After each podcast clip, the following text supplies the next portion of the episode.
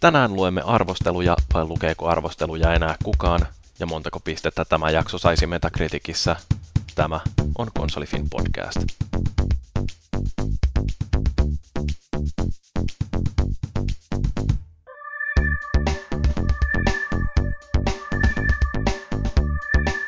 No niin, se on taas tiistai ja tuttuun tapaan KonsoliFIN podcastin aika. Tämä on jakso numero kaksikymmentäyhdeksän, nyt jo toista kertaa peräkkäin, jos tarkkaavaiset kuulijat huomasivat, että viime jakson alussa tuli pikku lapsus. Hermostuin tietysti, kun oli niin arvovaltaista yleisöä. Mutta tänään puhutaan videopeliarvostelusta. No, osallistujia sitten, jos ei yleisö kerta kelpaa.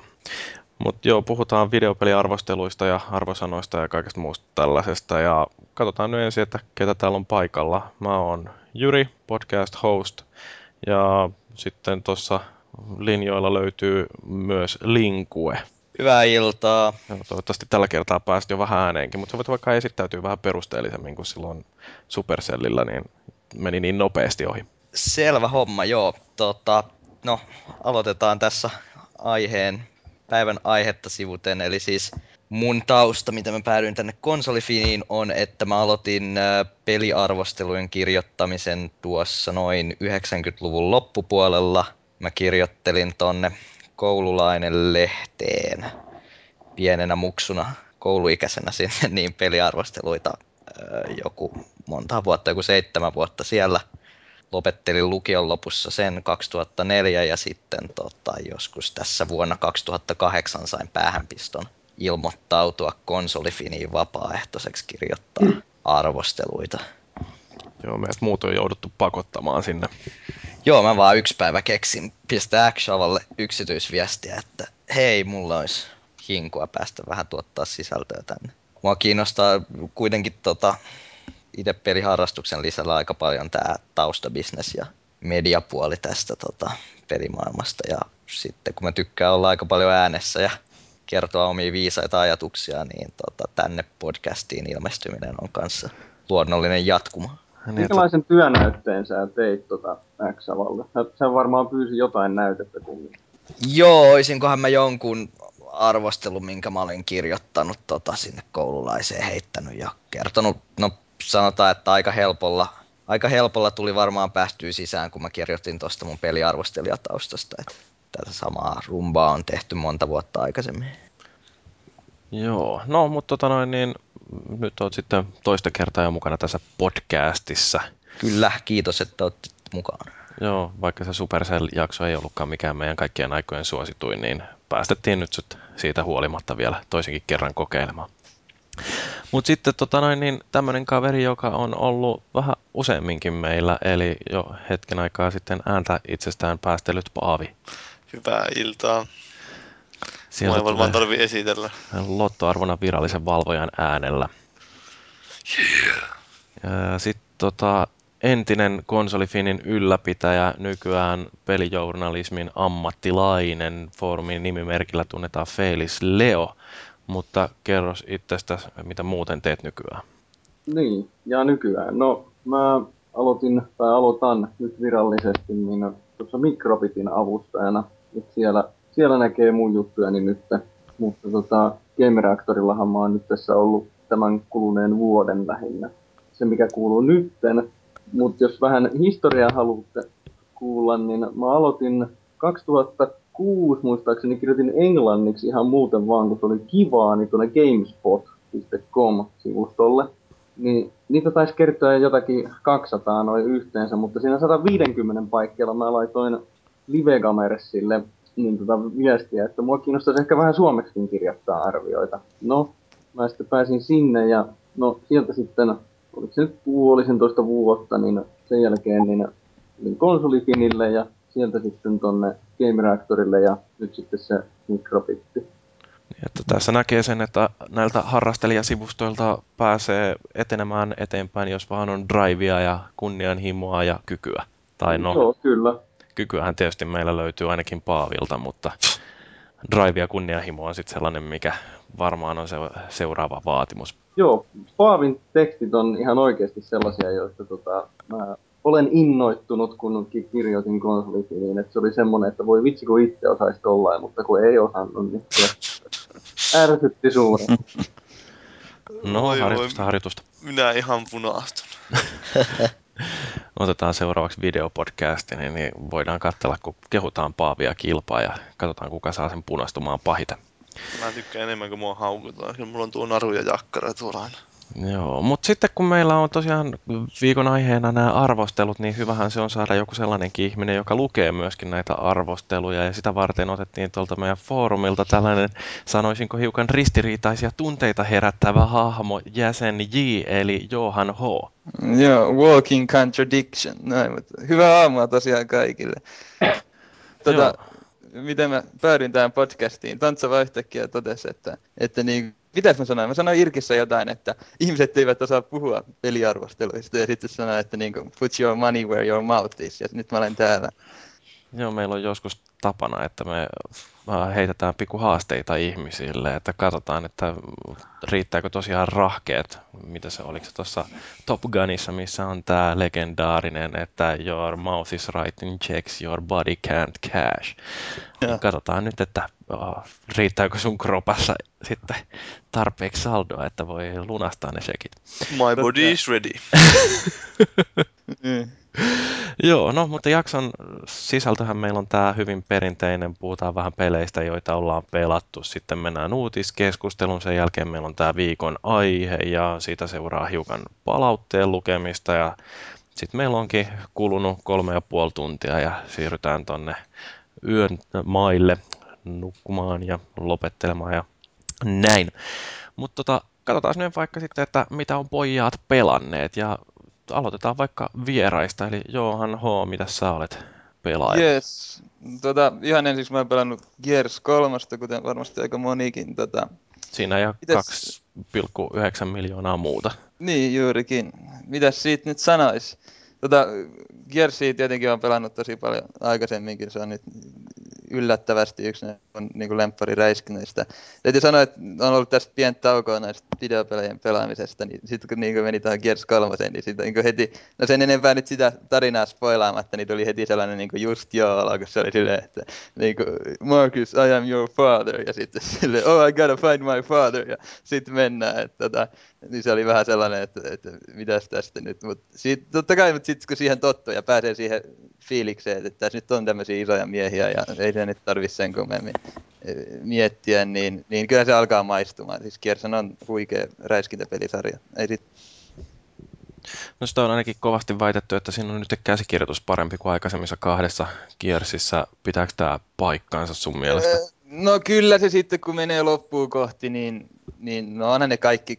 kaikki tempaukset, mitä siinä nyt on, niin äärimmäisen kliseisiä, että ei, eipä niillä nyt niinku, se mikään James Joycein Odysseus nyt on, mutta siis, tota, mutta ihan niinku viihdyttävää kamaa. Ja onhan siinä sitten, en mä nyt spoilaa jälleen, mutta siis siinä lopussa on semmoinen niinku kiva twisti sitten, mikä niinku selittää niitä loukustien motiiveja.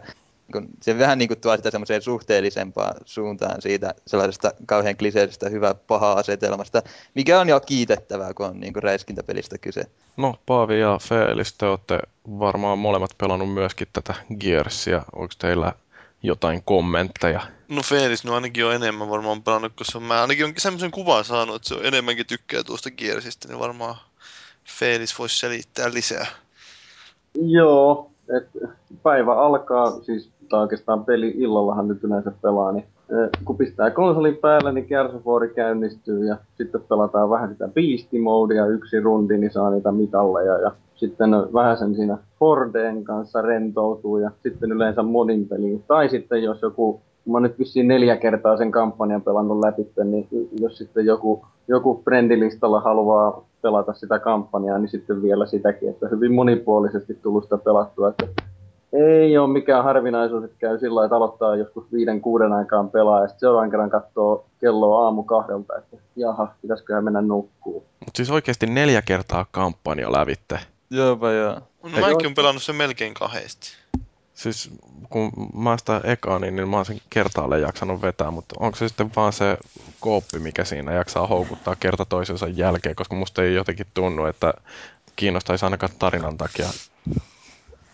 No siis ensinnä pelasi yksin, kun halusi niin kun sen tarinan kokea, sitten pelasi kaverin kanssa, sitten pelasi sillä vaikeimmalla vaikeustasolla ja sitten no, se neljäs kerta oli sillä, että mä olin aina milloin kenenkäkin kanssa niin sitä neljän pelaajana kampanjaa niin kuin mukana siinä.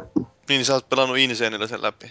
Joo, ja se, se loppuvastustajan piekseminen kesti kaksi tuntia neljäkymmentäviisi minuuttia. Joo, mä, meillä oli vähän sama ongelma, kun me, silloin mä hyppäsin kaverin matsiin ja mulla oli Inseen päällä. Ja sitten me pelattiin hardcorellakin, yritettiin kahdesta, ja sekin tuntui kestävän, kun se peli heitti meille niitä vihollisia ihan liikaa siinä.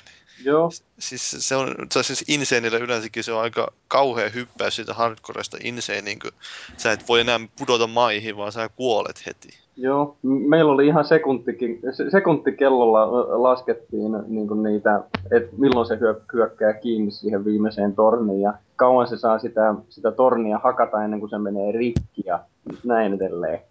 Eli toisin sanoen se pitää saada sitä tornista irti niin ja niin monen sekunnin kuluessa ja näin edelleen. Siis meneekö on... se tornikin rikki sitten kuitenkin? Menee, menee. Menee, jaa, jaa. menee. Jos sä tarpeeksi kauan ammuskelet niitä muita, niin, niin yhtään niin. Nyt sen kummemmin spoilaamatta. Mutta Mut toi mikä, kun on kuunnellut näitä juttuja tuosta Gearsista, niin tää Beast Mode on ruvennut oikeastaan kiinnostamaan. Kertokaas vähän siitä. Joku, joka on pelannut sitä oikeasti, niin voi kertoa. Markus on varmaan pelannut enemmän kuin mä. No joo, siis se on kaksitoista veiviä, niin kuin käänteinen horde, eli siinä pelataan lokusteilla. Ja... siinä on yleensä se, se kello alkaa minuutista ja sitten se siitä laskee. Pitää minuutin aikana saada ihmiset hengiltä. Ja sitten aina kun saa niitä ihmisiä hengiltä, niin tulee lisää sitä aikaa. Ja sitten kun suorittaa sitä, niin saa pisteitä, jolloin saa sitten niitä tehokkaampia lokusteja käyttöön. Tietysti siellä viimeisellä rivillä on sitten berserkeriä, jolla pääsee riehumaan siellä. Että joo, täytyy sanoa, että se, oli, siis se on kyllä helvetin hauskaa, niin kuin, mitä Gearsissa nyt aina on ollut just se, että sinä vastaan ne törkeen isot tyypit ja sitten niitä niin kuin roiskitaan. Sitten kun siinä tosiaan pääsee just olemaan, siis sekä nyt kun pääsee olemaan boomeri, sitten sä pääset olemaan tällainen, korps, mikä tää korpseri vai mikä tää hämähäkki tyyppi oli, ja sitten niin lopuksi berserker, niin kyllä niin kuin siitä irtosi tosi paljon riemua. Kyllä, joo. No, mitäs yksi tota saavutus, mikä liittyy tuohon Gears kolmoseen, on tämä Seriously kolme piste nolla, jonka vaatimuksia tässä kanssa tavaili jostain, niin ö, pakko kysyä, onko siinä yhtään mitään järkeä? No siis, onhan se hyvä, että on vaativia saavutuksia kerrankin. Ei niitä kaikkia saavutuksia ole tarkoitettu kaikkien saavutettavaksi. No, mutta toi on sellainen, että sitä on pakko hakata sitä peliä varmaan kolme vuotta, että... Niin, niin. No, mutta se on sitten niille kova juttu, joka se saa. Mutta kyllä se menee sitten saavutuspolitiikkaan, että niinku, pitäisikö sitten sen niinku olla silleen, kun on niinku tällaista niinku negatiivisia mahdollisuuksia saavuttaa joku, mikä on niinku tällainen teoreettinen mahdollisuus, ja sitten on olemassa tämmöisiä positiivisia mahdollisuuksia saada joku, eli semmoinen, että sulla on oikeasti, niin kuin sä kykenet saamaan sen, ja todella monelle, esimerkiksi mulle, niin se on täysin mahdotonta, ja jos mä nyt voisin päättää, että yksinkertaisesti mun yksi kriteereistä on se, että mä haluan tuhat gamer tosta niinku straight out from the box, niin kyllä se nyt sitten on ongelma siinä. Niin, no, no. Mä en, mä, mä en, mulla on semmoinen ajattelutapa, että mä en ajattele, että kaikki saavutukset on semmoisia niin kuin automaattisesti niiden pitäisi olla saavutettavissa, vaan mun puolesta saa olla ihan vaikeitakin saavutuksia. Niin, mutta vaikea ja mielipuolinen, niin on kuitenkin niin, kaksi niin. eri asiaa. No...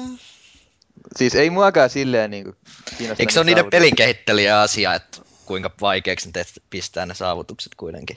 No, mutta onko tuossa oikeasti yhtään mitään järkeä enää? Että no pistetään... ehkä mä, mulla on vähän vahingoniloa toisaalta niille, jotka justiin hakeutuu tonne. Joo, niin ehkä vaan... se on vähän sitä, että... mä oon samoilla linjoilla. Ehkä sitä vähän saa nyt nauraa, että jos joku oikeasti lähtee niin hakemaan sitä, että sitä saavutusta, niin no niin, sitten. Niin. Ja mitä toi oli? Se oli kaksikymmentä pistettä ja tosiaan niin kuin vaatii ties kuinka paljon pelaamista. Ei kun sata. Niin, mikä sata. Se tunne? Oliko se sata pistettä? Sata. Okei, no sit se on ihan eri asia. Kyllä. kaksikymmentä tai sata pinnaakin nyt siinä vaiheessa on ja sit. No niin. Mä luulen, että ne, jotka sen Sirieslin saa ihan, siis ei sillä, että ne ei huijaa sitä, vaan ihan oikeasti pelaamalla saa, niin se on varmaan jossakin semmoinen olo on toisaalta maailman valtias, I'm the man, ja toisaalta sitten, että minä olen todella säälittävä, että mm. minä olen jaksanut tämän tehdä. Mä luulen, että se voi toimia pysäyttävänä kokemuksena, että siitä eteenpäin rupeaa kyseenalaistaa, että onko tässä enää mitään järkeä tässä koko touhussa. Niin, ehkä se on niin. vaan Cliffy Bean niin kuin henkilökohtainen keskisormen näyttö kaikille achievement horeille. Mun sehän oli tässä kakkosessa, oli se, oliko se satatuhatta tappoa piti saada vai miten se oli?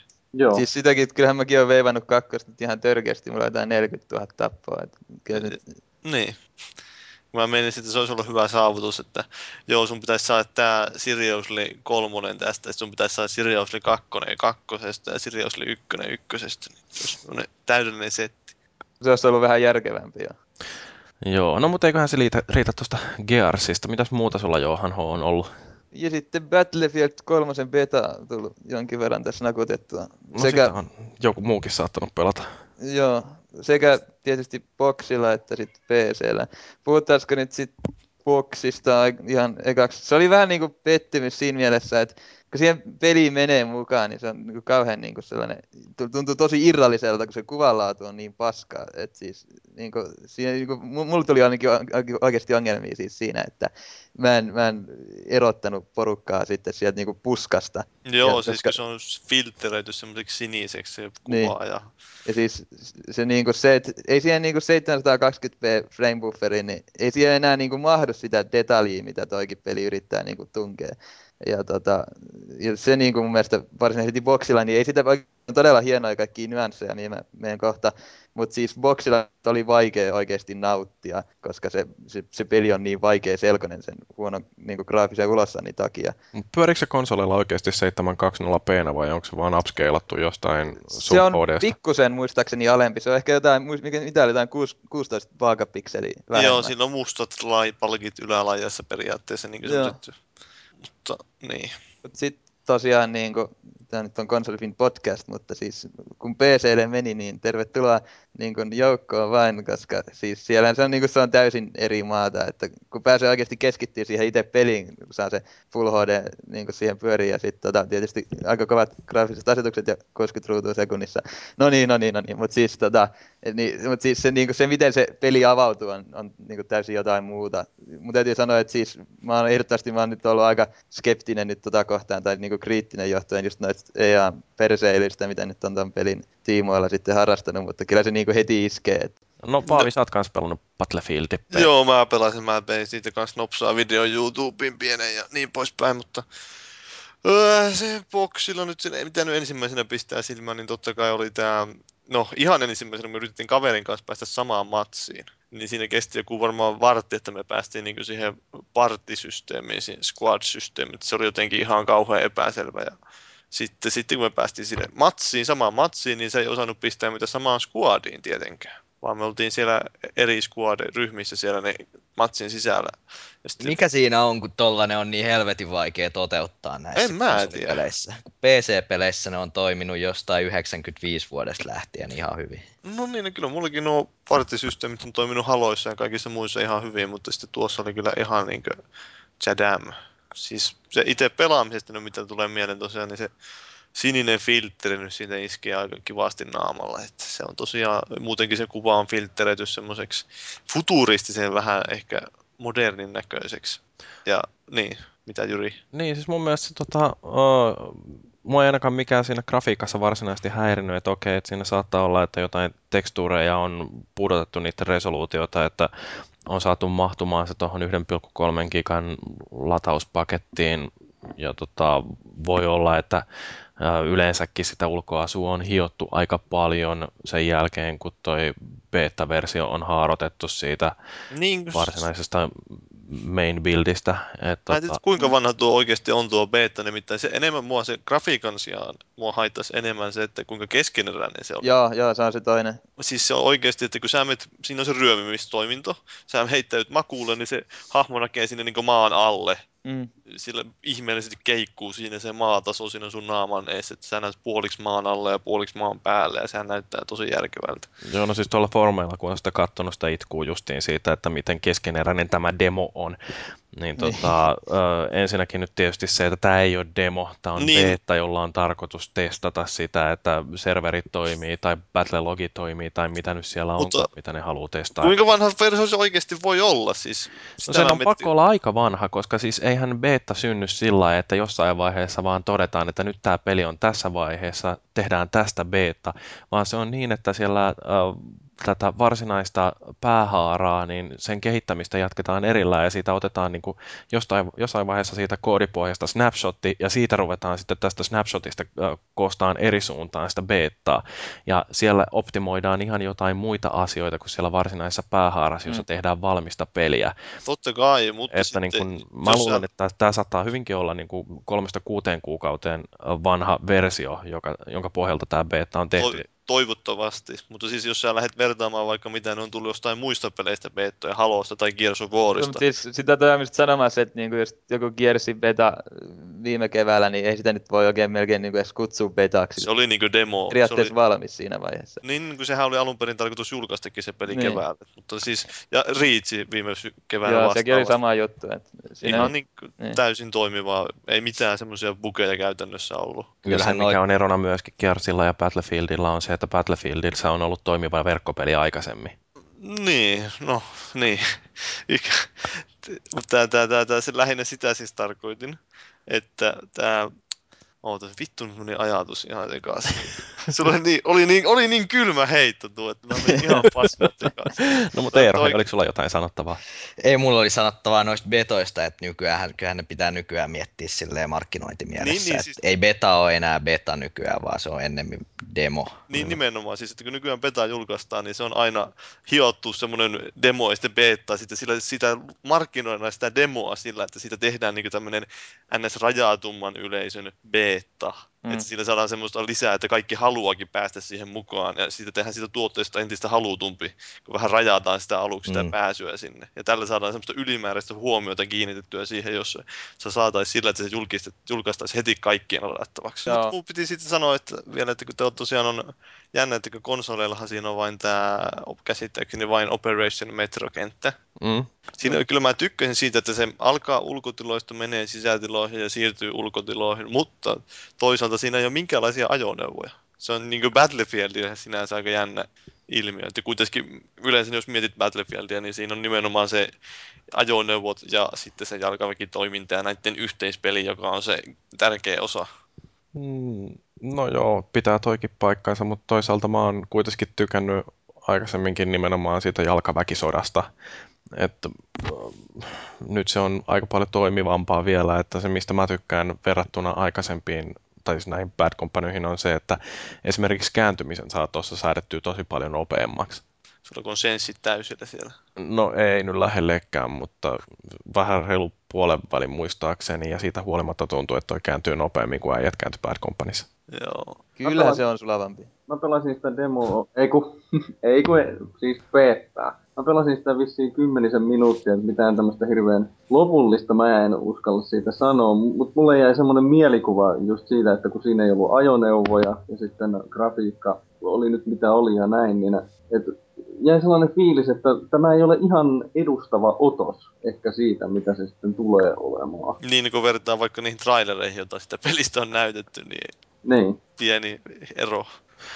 Joo, kyllä mä kans luulen, että siinä grafiikkaa hiotaan vielä aika paljon ja sehän mikä tuossa nyt on etuna, että jotkut on kitissyt tästä, että kun äh, on vaan kolmekymmentä freimiä sekunnissa, ei kuusikymmentä, että se liikkuminen ei ole yhtään sulavaa, mutta täytyy sanoa, että mä en kyllä oikeastaan huomaa kolmekymmentä ja kuusikymmentä eroa. Äh, ja, no niin, mutta äh, siis mikä mun mielestä on tärkeämpää on se, että se kuva on terävä. Et kun vertaa johonkin Call of Duty, joka pyörii nyt mitä viisi vuotta vanhalla moottorilla, niin siinä voi olla, että ei erota vastustajaa jostain villiviinistä. Et toivottavasti nyt saa sitten tosiaan sen fideliteetin tuossa kuntoon. Mutta se, tota, jos nyt äänenlaatu tota, kestää, niin se mikä mulla oli just taas se, että et se kuvalaatu ehkä just johonkin, kun pelasi Gears of Waria, niin... Niin kuin tuntuu ja... No pätkiikö se? Vähän pätkiä. Anna, anna mennä. No, no niin, mä annan kuitenkin mennä. Kun sä pelasit Gears of Waria, niin siinä se kuvanlaatu on... Tässä kun se on tehty niin kauhean konsolin ehdolla, se Gears of War, siinä on kauhean yksinkertaisia niin hahmomalleja, niin siinä vaiheessa se kuvanlaatukin sitten niin näyttää paremmalta. Mutta sitten kun, sit, kun tuodaan jotain tämmöistä kauhean monimutkaista kamaa, niin sitten se niin puuroutuu. Mm. No, mutta hei, mennään eteenpäin sillä aikaa, kun Johan H. mykkäilee tuolla mikrofoninsa takana, niin yeah. Feelis Leo, mitä sä oot pelaillut? Gears of Waria, onks kerran mitään muuta? No Gears of Waria, mutta sitten omaksi ilokseni noin muuten, niin leikalla tuota God of War Collection kaksi, jossa on nämä P S P. P S P:n kaadavuorit. Se on ollut ihan viihteellistä. Ehkä se, mikä on ollut jonkun verran ehkä huvittavaa, että kaadavuorit on aina ollut oikein paatoksellista ja viimeisen päälle mahtipontista, mutta jossakin vaiheessa rupesi tässä ekassa pelissä, eli se eka P S P-peli, niin naurattamatta, että I am not a slave to Olympians! Niin kuin, siinä oli, siinä oli niin kuin liikaa jo paatosta siinä Kratoksen äänessä jossakin vaiheessa mun mielestäni, mutta muuten se on ollut oikein, oikein hyvä. Mitäs toi nyt sitten graafisesti vertautuu, kun miettii, että kuitenkin ensimmäinen ja toinen God of War oli Pleikka kakkosella melkoisia merkkipaaluja siinä, että miten paljon saadaan tehoja tiristettyä irti vanhasta konsolista, ja nyt sitten God of War kolme teki Pleikka kolmosella aika lailla saman, niin miten nämä nyt sitten nämä P S P:ltä portatut, onko ne aivan kamalaa, että tekee mieli puhkoa silmänsä, kun kattelee? No musta se näyttää aika lailla samalta kuin mitä nämä edellisen God of War Collectionin, niin nämä P S kaksi-pelit näytti siinä. Okei, se on ehkä pikkusen enemmän semmoinen rännimäinen vaikutelma välillä niistä kentistä tulee, mutta siis ei se... Ei se on niinku häiritsevän huono missään. Se on päinvastoin ihan vaikuttava, kun aina palauttaa mieleensä, että, että, se, että se on oikeasti alunperin suun, suunniteltu kämmenelle. No onko sä pelannut nyt P S P:llä niitä, noita samoja pelejä? En oo, en oo, en oo edes pitänyt kädessä, niin siis sillä lailla, että mä olisin nähnyt, että joku pelaa sitä P S P:llä. Huomaatko niissä kontrolleissa sitten tuon näiden P S kaksi-pohjasten ja P S P-pohjasten pelien osalta jotain eroa, että onko siellä jotain kontrolleja jouduttu muuttamaan vai onko ne käännetty periaatteessa taas tuolla DualShockille toimiviksi? Siis mulle se oli ihan täysin tuttu, että kun on pelannut God of War kolmosen, niin sen kun vaan aloitti suoraan pelaamaan sitä, ei siinä ollut mitään, mitään joka olisi niinku pistänyt erityisesti silmään, että ahaa, tämä on nyt eri lailla. Et ihan normaalia laatua mä sen koen. Että suosittelet? Joo, kyllä mä suosittelen. Varsinkin jos ei ole niitä sillä P S P:llä pelannut ja se kyseinen sarja kiinnostaa, että voi suositella kyllä lämpimästi.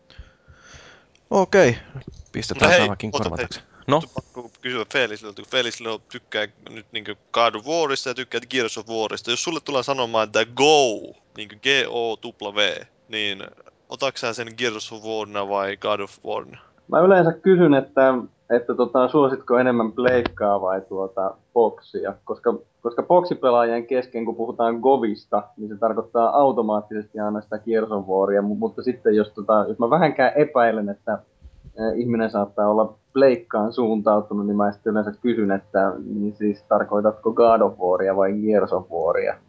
Joo, tää on tää ikuinen keskustelun aihe, että joku käyttää siitä sitä Geova, Gears of Warista Geova lyhennettä. Itse sitten sanon siihen, että miksi et sano suoraan Gears kolme. Se on niin paljon helpompaa kirjoittaa neljällä kirjaimella, vaikka siinä tarvitseekin painaa shiftia kaksi kertaa. No niin. No, eteenpäin Eero. Joo, mä oon pelannut tota Deus Ex Human Revolutionin tässä. Mä olin flunssassa toissa viikkona, niin sehän tuli pelattua viikossa alusta loppuun läpi. Mikä oli tota, täytyy sanoa, että se on ihan hieno peli, mutta ja siinä oli tosi makeita hahmoja jonkun verran, mutta sit osaltaan mun mielestä loppuun kohden, ilman nyt mitään suurempia spoilaamatta, niin se, että tota, muutamat juonenkäännökset ja muutamat loppumetreillä tulevat hahmot ei vaan ollut mulle ainakaan riittävän uskottavia. Niin se tarina vähän kärsi siitä, tai se immersio, että ollaan hienossa, hienosti rakennetussa maailmassa. No mutta saiko tää Adam Jensen peiliä sinne asuntoonsa? Mitä sai? Saiko Adam Jensen peiliä asuntoonsa? En mä ymmärrä kysymystä ollenkaan. Okei, ei se varmaan et, saanut. Et jos sä menet sinne sen asunnolle siinä alkupuolella hengaille, niin sä menet sen vessaan, niin siellä on sen peili on rikki jostain syystä. Mä en muista, oliko siinä annettiinko siinä joku syy, ja sitten se, sille tulee silloin maillejakin tyylille. Että me ei vieläkään olla saatu sulle uutta peiliä, sori, anteeksi. Ai jaa, en mä luennellut niitä meilejä. Mä otin vaan kuul... access-codit kaikista meileistä. Sä voit kuulustella niitä jotain, niitä siellä talolla sitä porukkaa, että joo, että onko mulla vielä peiliä tullut. Okei, sä oot pelannut tämän pelin selkeästi vähän syväluotaan. Tää on tämmönen pieni internet-vitsi, vähän niinku tää se Safety Dance-video, jos joku on sattunut näkemään YouTubesta, kun se, sä pistät se Jensenin suojaan ja sitten painat vasemmalle ja oikealle, niin se sillä on vähän niinku tanssii siinä. Siitä on tehty semmonen hieno musiikkivideo, kannattaa googlettaa. mä koitin eläytyä tuohon pelimaailmaan, enkä niin, niin, se, se voi ehkä vähän syödä sitä immersiota, jos sä rupeat tanssiin siellä. Mutta ihan, ihan makea peli kyllä, vähän liian helppo mun mielestä. Pelasitko sä kummalla tavalla? Öö, mä hiivin ja tainutin kaikki. Joo. Eikö se joku loppupomo sellainen, jonka ohitte ei voi enää hiipiä, että siitä tarvitsee varvata tappelua? No siis siinä vaiheessa, siis mä olin vielä, kun mä oon sellainen perfektionisti, niin mä olin hommannut kaikki parhaat vehkeet ja upgradeannut ne ja näin. Sitten mä tajusin, kun mulla tuli viimeinen pomo vastaan, että jumalauta, eihän mä oon käyttänyt yhtään näistä aseista, niin mä otin sen plasma, plasma-aseen ja sitten tuhosin sen pomon ihan täydellisesti jossain kymmenessä sekunnissa ja voitin pelin. Sitten mä tajusin, että ei siinä ollut mitään järkeä, että mä rupesin miettimään mun ammuksien käyttöä ja tällaista joku puoli tuntia aina kerrallaan, että mitäköhän mä saisin näistä vähän, mahdollisimman vähän käytettyä kuteja näihinkin vihollisiin. Joo, no. Että tota, se on vähän niin... Kuulostaa jännittävältä edelleenkin. Niin. Mä en ole koskaan niitä aikaisempia Deus Exejä pelannut, en tiedä, että... Tää oli mulle kans ensimmäinen Deus Ex. Eikö millään lailla haitannut? Et, et kaivannut silleen kontekstia, että olisi pitänyt aikaisemmatkin pelata. Ei, kun mä... Wikipediasta katoin sen jälkeen, kun mä olin vetänyt tän, niin tää on ilmeisesti prequel. E, joo, ennen niitä sijoittuu. Kyllä, kyllä, että tää sijoittuu maailmaan ennen sitä alkuperäistä Deus Exeä. Joo, siinä vasta sun augmentaatiot on niinku vasta nousussa. Joo. Joo, mutta oli siinä silleen tarinankerrallisesti ihan, ihan silleen askel eteenpäin taas. Vähän vielä, ei se ihan tollasten hyvien leffojen tarinoiden rinnalle pääse, mutta ihan hyvä. Niin, onko sä pelannut Heavy Rainia? Joo, siinä oli mun mielestä paska tarina. Aha. Se oli ihan lapsellisen huono. Mä oon kuullut vähän samanlaista kommenttia, mitä ne on seurannut tää Neogaffia, että Heavy Rainin tarina on aika vahvasti kritisoitu. Joo, siis se oli ihan... Mä, sitten mä tota, sitä L A-nuoria niin lueskelin netistä, kattelin arvosteluista kritiikkiä. Siinä oli kritisoitu sitä päähahmon uskottavuutta. Niin. Sitten kun mä mietin Heavy Rainia, niin mä en edes kokeillut koko peliä, kun mä ajattelin, että mua vaan rupeaa vituttamaan. Okei, okay, no tuli sitten nämä loistavalla tarinalla varustetut pelitkin käytyy tässä. Sitten oli tommonen kans aika tarinavetoinen kuin Virtua Tennis neljä, mitä sä ilmoitit pelanneesi. Joo, se on ihan mahtava, siis mä voin suositella jokaiselle. Onko se niinku tämmönen tarina Jarkko Niemisestä, tulee yllättäen flunssaan ennen turnausta? On, siinä on sellainen, siinä on sellainen tour mode, missä liikutaan niinku lautapelillä eteenpäin. Ja sit siellä voi, aina on ruutuja, missä on joku minor accident ja major accident. Sä voit teloa sun pelaajan. Lentokoneonnettomuus. No, sit se joudut pelaamaan nilkkavammaisena jonkun matsin, niin se pelaaja ei liiku ollenkaan niin hyvin siellä kentällä. Ja... Mä ajattelin, että se liikkuu sillä, että sun toinen jalka koko ajan paikoilla. Kurottaa sieltä. Mut se on, se on siis, se on mun mielestä paljon parempi kuin Topspin. Siis Virtua Tennis voittaa Topspin, niin ihan satanolla vaikka kaikki arvostelijat. Kaikki muut arvostelijat maan päällä on eri mieltä mun kanssa. Onko sä pelannut sitä Movella? Niin justiin, sitä piti kysyä. Ei kun se, mulla, mä ostin Xboxille tämän. Oi, onko siinä Kinect-tuki? On. Woo! Onko sä pelannut sitä Kinectillä? Ei, kun se on kuulemma jotain ihan kamalaa. Äläpäs nyt, siinä varmaan lukee koteella sieltä Betervitä.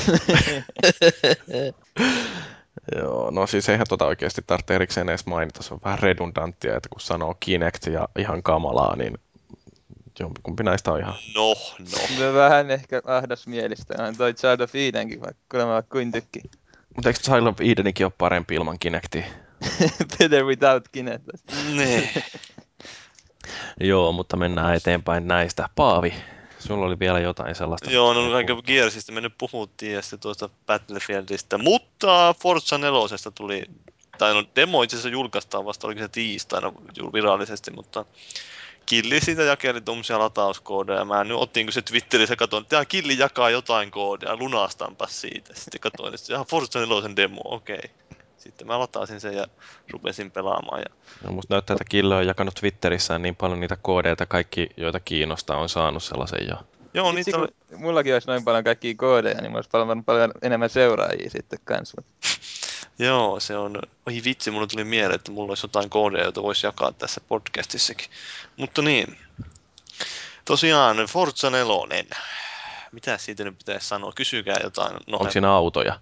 Siinä on autoja, useita kappaleita. Onko se niinku Gran Turismo-tyylinen vai onko se enemmän arcade-tyylinen? Gran Turismo-tyylinen. Onko siinä supergrafiikat? No siis, siitähän nyt on paljon puheita, että ne, siinä, sä valitit niitä autoja, niin siinä, ne, ne näyttää kyllä tosi hyvältä. Kyllä ne pelissäkin näyttää hyviltä. Vähän siinä ehkä liikaa kiiltää ne autot, varsinkin siellä valintaruudussa. Onko siinä vahingon mallinnosta? On. Siinähän on ollut joka hetkinen. Onko se ollut aina jonkunlainen vahingonmalli? Kai ne oli ykkösestä lähtien. Joka tapauksessa niin...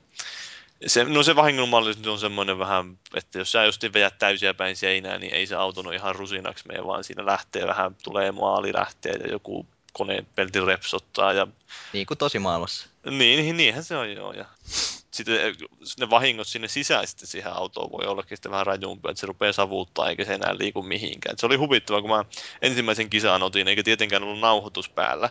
Sitten mä menin semmoinen mutka, semmoinen pitkä kaaren mutka, niin katsoo vain kun edellä ajava johtaja tekoälyauto ajaa sinne seinään ja pyörii katollaan menemään sinne ihan miten sattuu auto paskaksi. Sitten mä seuraavalla kerroksella tuun samaan kohtaan, niin se auto vielä kitkuttaa semmoista metri per vuosi vauhtia siitä poispäin.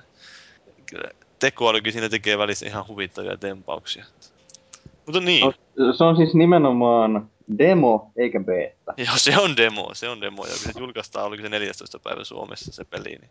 Se on ihan just tässä. Joo, tästä niin kuin, että jos joku sattui käymään Expert Expolla nyt viikonloppuna, niin siellähän se oli testattavana koko versio. Mutta itse pelistä, että mitä nyt tuossa demossa niin oli, vaihtoehtoja oli Quick Race ja sitten on tää Rivals Mode. Se Rivals Mode on periaatteessa ihan sama konsepti kuin missä tahansa muussakin aikaisemmassa Forzassa, että siellä on ne leaderboardsit joka radalle. Sitten sä voit ajaa aikoja siinä ja sitten sä voit ladata sieltä jonkun vastustajan ghostin, eli haamuauton, jota vastaan sä ajat. Mutta tuossa se tyrkyttää sulle heti, että hei, täällä olisi tämmöinen Jannu, jota vastaan sä voisit ajaa. Ja mullahan tuli totta kai heti tontsaa, eikä aina kun tontsa oli ennen mua ehtinyt niitä joitakin ratoja ajaa, niin pitikään pistää tontsaa aikoja uusiksi. Ja... No montako yritystä meni ennen kuin sait ne kaikki? Eiköhän Yksi. se ekaalla mennyt yleensä. Se oli just sitä... Miten Tontsakin oli varmaan ekalla yrityksellä ne ajat ajanut, että se oli hyvä katsoa, kun kaveri pitää siellä seiniä päin. Nyt mä varmaan jarrutan itse tässä enemmän sitten. Joo, niin oliko siinä vielä tätä autojen hipeilyä Kinectillä?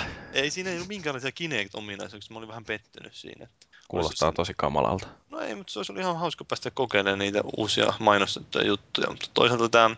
No ehkä ne on siellä toisella levyllä sitten. Joo, sehän tulee tosiaan kahdella levyllä, eikö se tule? Muistaakseni, mutta ainakin.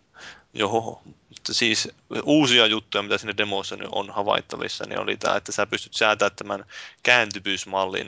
Kun aikaisemmin siinä on ollut aina semmoinen tietynlainen avustus, niin siinä on se simulation-malli, jossa on poistettu ne avustukset, jotka on suunnattu erityisesti näille pädipelaajille. Nyt työtä, että mä en ole niin kauhean hyvin huomannut, että miten se muuttuu, mutta kyllä se vähän muuttuu. Ja sitten tämä siinä aika jo systeemi, semmoinen uusi moodi, jossa sinne pistetään tämmöisiä niin kuin tekoälyautoja ajamaan niin kuin liikenteenä hitaasti sinne. Sitten sun pitää ajaa kovaa aikaa ja väistellä niitä tekoälyautoja, pujotella siellä menemään. Ja se on aika intensiivisesti, kun sä yrität ajaa niin kuin justiin hyvää aikaa puhtaasti, että sä et osu mihinkään autoon tai että ajaa ulos radalta ja kuitenkin sun pitää samalla väistää ja yrittää pysyä siellä radalla ja ajaa hyvää aikaa. Ja se on kauhean taistelumeininki koko ajan päällä. Mä sitä ajoin jonkun aikaa, joku puoli tuntia hinkkasin sitä yhtä rataa, yritin täydellisesti vetää. Että ihan kova aika olisi tullut, että semmoinen olisi päässyt tyyliin maailman top-listalla sinne kaksikymmentä parhaan joukkoon. Mutta kun mukaan kävin jossain helvetin ruohikolla siinä, niin meni kierrospilalle sen takia. Kammoittavaa. No. Haluatko vielä puhua Forzasta vai kerroks mä, mitä mä oon pelannut? No, ketään kiinnostaa. Mm, ihan totta. Mut no, kerron silti. Kerro pois. Niin, mähän tosiaan kans tuota Battlefieldi betaa kokeilin boksilla ja pleikkarilla. Ja totesin vaan, että ei toi boksin ohjain, se ei sovellu ollenkaan noihin first person shootereihin. Niin, näinhän se on yleisesti todennäköisesti. yleisesti. Kyllä, Joo. kyllä. Mut tota, se mitä tuli pelattu ihan läpi asti, niin tää Rochard, eli nyt viikolla julkaistu PlayStation kolme yksinoikeus, tasoloikkapeli suomalainen. Yksinoikeus ja yksinoikeus. Oliko se yksinoikeus? Vai? No siis tarkkaan ottaenhan Recoili, öö, ne omistaa I P:t toi Sony Online Entertainment on julkaissut sen pelin Pleikka kolmoselle, ja koska S O E on nykyään Sony Computer Entertainmentin omistama, niin jotta S O E lähtee rahoittamaan jotain projektia, niin ne haluaa ainakin ajallisen yksinoikeuden, ja äh, mun ymmärtääkseni Rochardin kohdalla on nimenomaan kyse tästä ajallisesta yksinoikeudesta. Et periaatteessahan niin en yhtään ihmettelisi, vaikka joskus puolen vuoden kuluttua tämä löytyisi sitten Boxinkin latauspalvelusta. No toisaalta siinä on se ongelma aina Boxilla, että Microsoft ei ota mieluusti ulos Boxilla niitä pelejä myöhemmin kuin pleikkarilla. Että siinä pitää mm. sitten olla lisätty jotain ominaisuuksia, tai sitten sen pitää päästä niin kuin takaoven kautta jonkun isomman julkaisijan kautta. Niin tätä se syvä huolko Samuli kertoi just niin, kun oltiin siellä Riikoililla juttelemassa tästä, että ää, isot julkaisijat, niin niillä on sellaisia julkaisuslotteja aina tietty määrä vuosittain, joita ne voi käyttää siihen, että ei tarvitse Microsoftilta hakea erikseen lupaa iskeä jotain peliä tuonne linjoille. Mutta tosiaan Recoilin tarvitsisi löytää sitten joku julkaisija, joka sen pelin sinne X P L-ahan iskisi, että ne saisi sen sinne. Tai sitten tehdä sitten joku superversio. No se on sitten toinen vaihtoehto, en tiedä. No. Eikö, eikö siitä kuitenkin Steam-versiosta jotain puhetta ollut? Uh, tota, se on kai mahdollinen, että ne senkin iskee. Et se, siis sehän on helpompi, koska uh, siellä pystyy toi, niin siis Recoil pystyy julkaisemaan sen itse. Että kyllä se tota noin, Steam-versio voisi melkein väittää, että kyllä se on tulossa, uh, mutta tota noin, no, nyt toistaiseksi se on ainakin tuolla uh, pelkästään pleikkarin latauspalvelussa, ja niin kauan kuin mitä sitten tämä niiden yksinoikeussopimus S O E:n kanssa edellyttää. Mutta tota, itse pelihän on hyvä. Se täytyy vaan sanoa, että mä en ymmärrä, että millä juman kautta Paavi sä pystyit vetämään sen alle neljään tuntiin. Kuinka kauan sulla meni? Vähän reilu seitsemän. voi, voi, voi. No ehkä mulla oli se pieni etu, että mä olin pelannut sen alun, ihan alun, niin siitä sillä lailla silloin puoli vuotta sitten. niin, no kyllä mäkin sitä olin silloin joskus kokeillut, mutta mm, siinä on muutamia, siis oikeasti se käy välillä ihan haastavaksi se peli, ettei se mitenkään automaattisesti läpästy ole, jos ei jaksa hinkata muutamaa kohtaa vähän uudestaan. Ja se on mun mielestä ihan loistavaa siinä, että siinä esitellään niitä uusia pelimekaniikkoja oikeastaan koko ajan.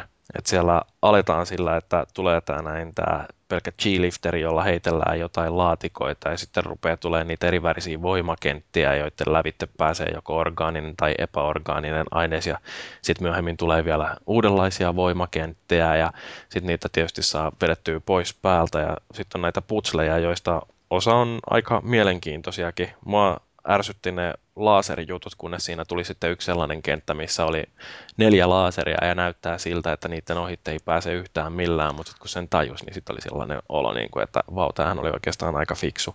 Joo, no ihan hauskoja. Ja sitten se loppupomo, niin mä en yleensä noista pomotappeluista hirveästi välitä, mutta se viimeinen tappelu oli kyllä, se oli hyvä. No se oli ihan mukava, että se oli kiva, että siinä nyt ei, ei se kestänyt kuitenkaan kauheasti osumaan loppupeleissä, se ei ollut semmoinen, että nyt ammutaan neljätuhatta kertaa. Joo, että se loppujen lopuksi kun tajus, että miten tämä täytyy ratkaista, niin se itse suoritus siinä meni kai jossain kahdessa minuutissa. No sähän näit silloin, kun mä sen tein. Niin. Joo, mutta mä en tajunnut yhtään, että mitä sä teit, koska siinä oli niin paljon jo sellaisia juttuja, mitä mä en ollut tajunnut, että mitä siinä pelissä tulee. Kaikki nämä G-swingit, joka on ihan sikahauska liike, ja sitten tota... Uh... Venas nyt, no siis nämä kaikki granaattien ampumiset Joo. on siinä yksi sellainen tärkeä, ja sittenhän siinä tulee tosiaan niin kuin tässä viimeisessä pomotappelussa, niin siinä tulee vielä ne mustat aukot, joita ei näkynyt ennen sitä kohtaa missään, että se niin kuin vielä uuden koukun heittää siihenkin vaiheeseen. Niin se on kyllä hieno, hieno. Se on, siis niin kuin niillä jätkillä on ollut ihan tajuttomasti ideoita, ja niillä ilmeisesti on jäänyt takataskuunkin vielä paljon, että kun Rochard kaksi tulee, niin siinä voi olla taas paljon uutta hienoa. No, mutta sitten vielä siitä, kun sä puhut siitä kestosta tosiaan, mutta se oli vähän sillä tavalla, kun ne tuli oikein sanomaan mulle sitä ennen, että joo, että tää on viisi tuntia, nyt tässä on se ennätys, niin se on vähän niin kuin sillä, että kerjaa verta nenästä, että nyt on se pakko vetää uudet enkat pohjaan. Niin, no siellä oli siis arvekkari tosiaan, oli vetänyt se johonkin viiteen tuntia, ja sä heitit sitten sen kolme viisikymmentäkaksi siihen kelloon, että ihan, ihan hyvä suoritus. Joo. Miten siinä pelissä erotetaan tämä puhut, että epäorgaaninen ja orgaaninen aines vai voimakenttä vai mitä se nyt oli, niin miten, se, niin kuin, miten se toimii siinä? Mä en ole pelannut sitä. Siis no, jos sulla on laatikko, niin se ei mene läpi semmoista tietystä energiakentästä. Jos sulla on hahmo, niin se menee siitä samasta kentästä läpi ja päinvastoin. Okei. Okay. Ne no. on niin kuin eri värisiä, niin sä tiedät sitä väristä, että kumpi se nyt on. Joo, okei, okay, no sitten. Mut kyllä se niin kuin ehdottomasti on kympin arvoinen peli. Niin kymmenen euron. Niin. Mutta se sun neljä tähteä on kyllä ihan oikea arvio sille. Siinä on Oho. pikkasen liikaa taistelua, että välillä tulee sellainen tuskastunut olo, mutta sitten kun se peli päättyi, niin sitten oli sellainen, että vau, tää oli oikeasti aika hyvä. Joo, no mua nyt ei se taistelu, että ehkä se näkyy just siinä läpäisyajassakin vähän, että mä en ainakaan jäänyt kauheasti niihin taisteluihin jumittaa. Joo. Mutta se mikä siinä on hauskaa, niin sitten kun pystyy hallittamaan sitä painovoimaa pikkasen, että voi Joo. heikentää painovoimaa ja sitten lähtee hyppimään Rochardilla sillä lailla, että ottaa kauhean loika ja sieltä ilmalennon aikana räimii niitä vihollisia joka suuntaan. No niin, sehän on se, winstick shooteri siinä vaiheessa käytännössä, niin... Sitten mä tykkäsin siitä, että just niin sä voit heikentää sitä painovoimaa ja sä ammut semmoisen kuin granaatin niin sä, tai laatikon, niin sä heikennät sitä hetken, että se muuttaa sen lentorataa just sen verran, että se menee sen sun haluamaan paikkaan jostain Joo. raosta. Niin... Joo, ne on kyllä mielettömiä, mitä siinä pystyy kikkailemaan. Se on hauska peli. Kyllä. Mutta se taisi olla meidän, mitä se on pojat pelanneet osio, ja sitten seuraavaksi voidaankin puhua vaikka vähän uutisista. Joo, pitääkö minun ruveta tästä nyt käymään läpi näitä? Joo, meillä on aika hiljainen uutisviikko ollut. Tartti oikein käydä kaivelemassa ympäri maailmaa, että mitä on tapahtunut. Niin, Niinkö mä en ole jaksanut uutisia kirjoittaa. Niin. Mutta niin, niin tää, tää, tää, tää, tää. Modern Warfare kolmosesta oli juttua, että kun tää Nielseni tapaa tehdä aina ennen joulua näitä käyttäjätutkimuksia tai semmoisia kuluttajatutkimuksia, että kysellään vähän ihmisiltä, että sä, minkälaisia pelejä sä haluaisit jouluksi ostaa, joku viisikö niitä nyt piti nimetä, ja sitten sinne katsotaan, että mitkä pelit esiintyy listoilla eniten, niin siellä oli yllättäen tämä Modern Warfare kolme oli listalla kärjessä, että oliko se pelätty vähän alle kolmekymmentä prosenttia oli listannut sen. Tuleeko jossain vaiheessa piste, kun ihmisiä ei enää kiinnosta F P S, kun niitä tehdään liikaa? Mm. No, tätähän on mietitty jo varmaan muutama vuosi. Musta tuntuu, että Modern Warfare kolme alkaa olla jo oma genrensä, tai siis yleensä Call of Duty-pelit. Niinhän se, sitä ei niin kuin voi oikein verrata enää mihinkään muuhun yksittäiseen peliin, vaan se on sillä lailla, että kodeilla on se oma fanaattinen kannattajakuntansa, joita ei kiinnosta mitkään muut pelit. Ne ostaa sen kodin kerran vuodessa, hakkaa sitä vuoden verran, kitisee koko ajan, että miten se on pukinen verkkopeli ja haikailee ton ensimmäisen Modern, Modern Warfarein perää. Ja sitten vuoden päästä ne menee ja ostaa seuraavan kodin. Mm. Mut siis kyllä jotenkin, mä oon samaa mieltä siinä mielessä, että miten nämä hardcore-pelaajat mieltävät, mutta kyllä musta jotenkin tuntuu, että mm, tää Call of Duty leimaa kyllä niin sitten taas ihan F P S-genreäkin yleisesti, jos mietitään nyt suurta, suuren yleisen suhtautumista. Niin, no ei auta muu kuin toivoa, että Battlefield kolme pärjää myöskin ja onnistuu sillain vallottamaan sen oman nishinsä, että eihän se koskaan tule myyntiluvuissa pärjäämään Modern Warfarelle, mutta kuitenkin se, että pelinä se on todennäköisesti parempi ja varmasti sille löytää se, löytyy oma kannattajakuntansa, Joo. mutta onko se sitten enemmän P C-puolella? Tässä nyt tota, spekuloitiin, että E A on nyt sensuroinut mun ulosantia, mutta tähän nyt sitten tosiaan liittyy just se, että mitä noi E A on mennyt kommentoimaan nyt sitten tuolla pitkin poikin. Mun mielestä se on kyllä niinku, no kuuluuko se sitten bisnekseen tollanen, mutta on se nyt todella lapsellista, että just joku tää Ritti Ciello selittää, että haluan Call of Dutyn mätänevän ytimestään, niin musta niinku aika paskaa juttua silleen, että... Mä luulen, että toi on enemmänkin ammattiryhmät, että pelibisneksessähän on yleensä studioilla hyvät välit, että devaajat varsinkin juttelee keskenään ja käy kaljalla yhdessä ja jakaa tietoa aika auliistikin, mutta sitten on niin kuin nämä isot tirikat, jotka heittelee lokaa toistensa päälle, niin mm. se nyt on oikeastaan sitten vähän bisneksessä kuin bisneksessä. No varmaan siinä on osittain se, että me haluaa sillä tavalla ainakin varmistaa, että Battlefield pysyy otsikoissa. Niin, mutta siis kuitenkin mä vaan mietin sitä, että ei sen kuitenkaan tarvitse olla noin, kuten just sitten mä olinkin pistänyt tuohon papereihin, sympaattinen Hirshberg, eli tämä tää niin, Activisionin tämän niin kuin, tämän siis Activision puolen tämä johtaja, tämä uusi Janno, kuka tuli nyt jostain mainosalalta, niin se nyt on pitänyt noita muutamia puheita tuolla niin kuin just tästä, että mihin se haluaisi pelialan niin kuin menevän. Ja mä en ole tietenkään kauheasti koe tällaista niin sympatiaa siitä itse, itse Activisioni kohtaan, mutta siis tuon Hirshbergin jutut on kyllä niin kuin, mielestäni ollut todella hyviä. Se on niin kuin sanonut, että minkä takia nyt se, että sitten jos Call of Duty voittaa, niin eihän nyt se välttämättä tarvitsee, että tarkoita sitä, että nyt muut häviää, että yhdessähän me nyt tätä pelialaa kehitetään, vai onko se sitten vaan niin kuin lapsellinen näkemys? No mutta sitten sehän justiin palkattiin käsittääkseni tuo Hirshberg sinne, että vähän kiilottaa sitä Activisionin kilpeettä. Niin. Ehkä sekin sitten parkkiintuu tuossa ja heittelee sitten parin vuoden päästä samanlaisia kommentteja. Voi olla, mutta kyllähän siis E A:lla ja Activisionilla, niin on niillä tosi pahasti sukset ristissä muutenkin, että ne haastelee toisiaan oikeuteen milloin mistäkin syystä. No siinä on tuo Infinity Ward Gate, niin se Joo. jälkipuinti mm. on vieläkin käynnissä. Että mm, et ei toikaan nyt sillä mitenkään hirveän yleistä ole, että eihän siis, no silloin tällöin näkyy, että pikkasen heitellään kirveitä Sonyn ja Microsoftin leirien välillä, mutta ei sekään ole ollenkaan noin pahaa kuin mitä on E A ja Activisionin välinen. Jep.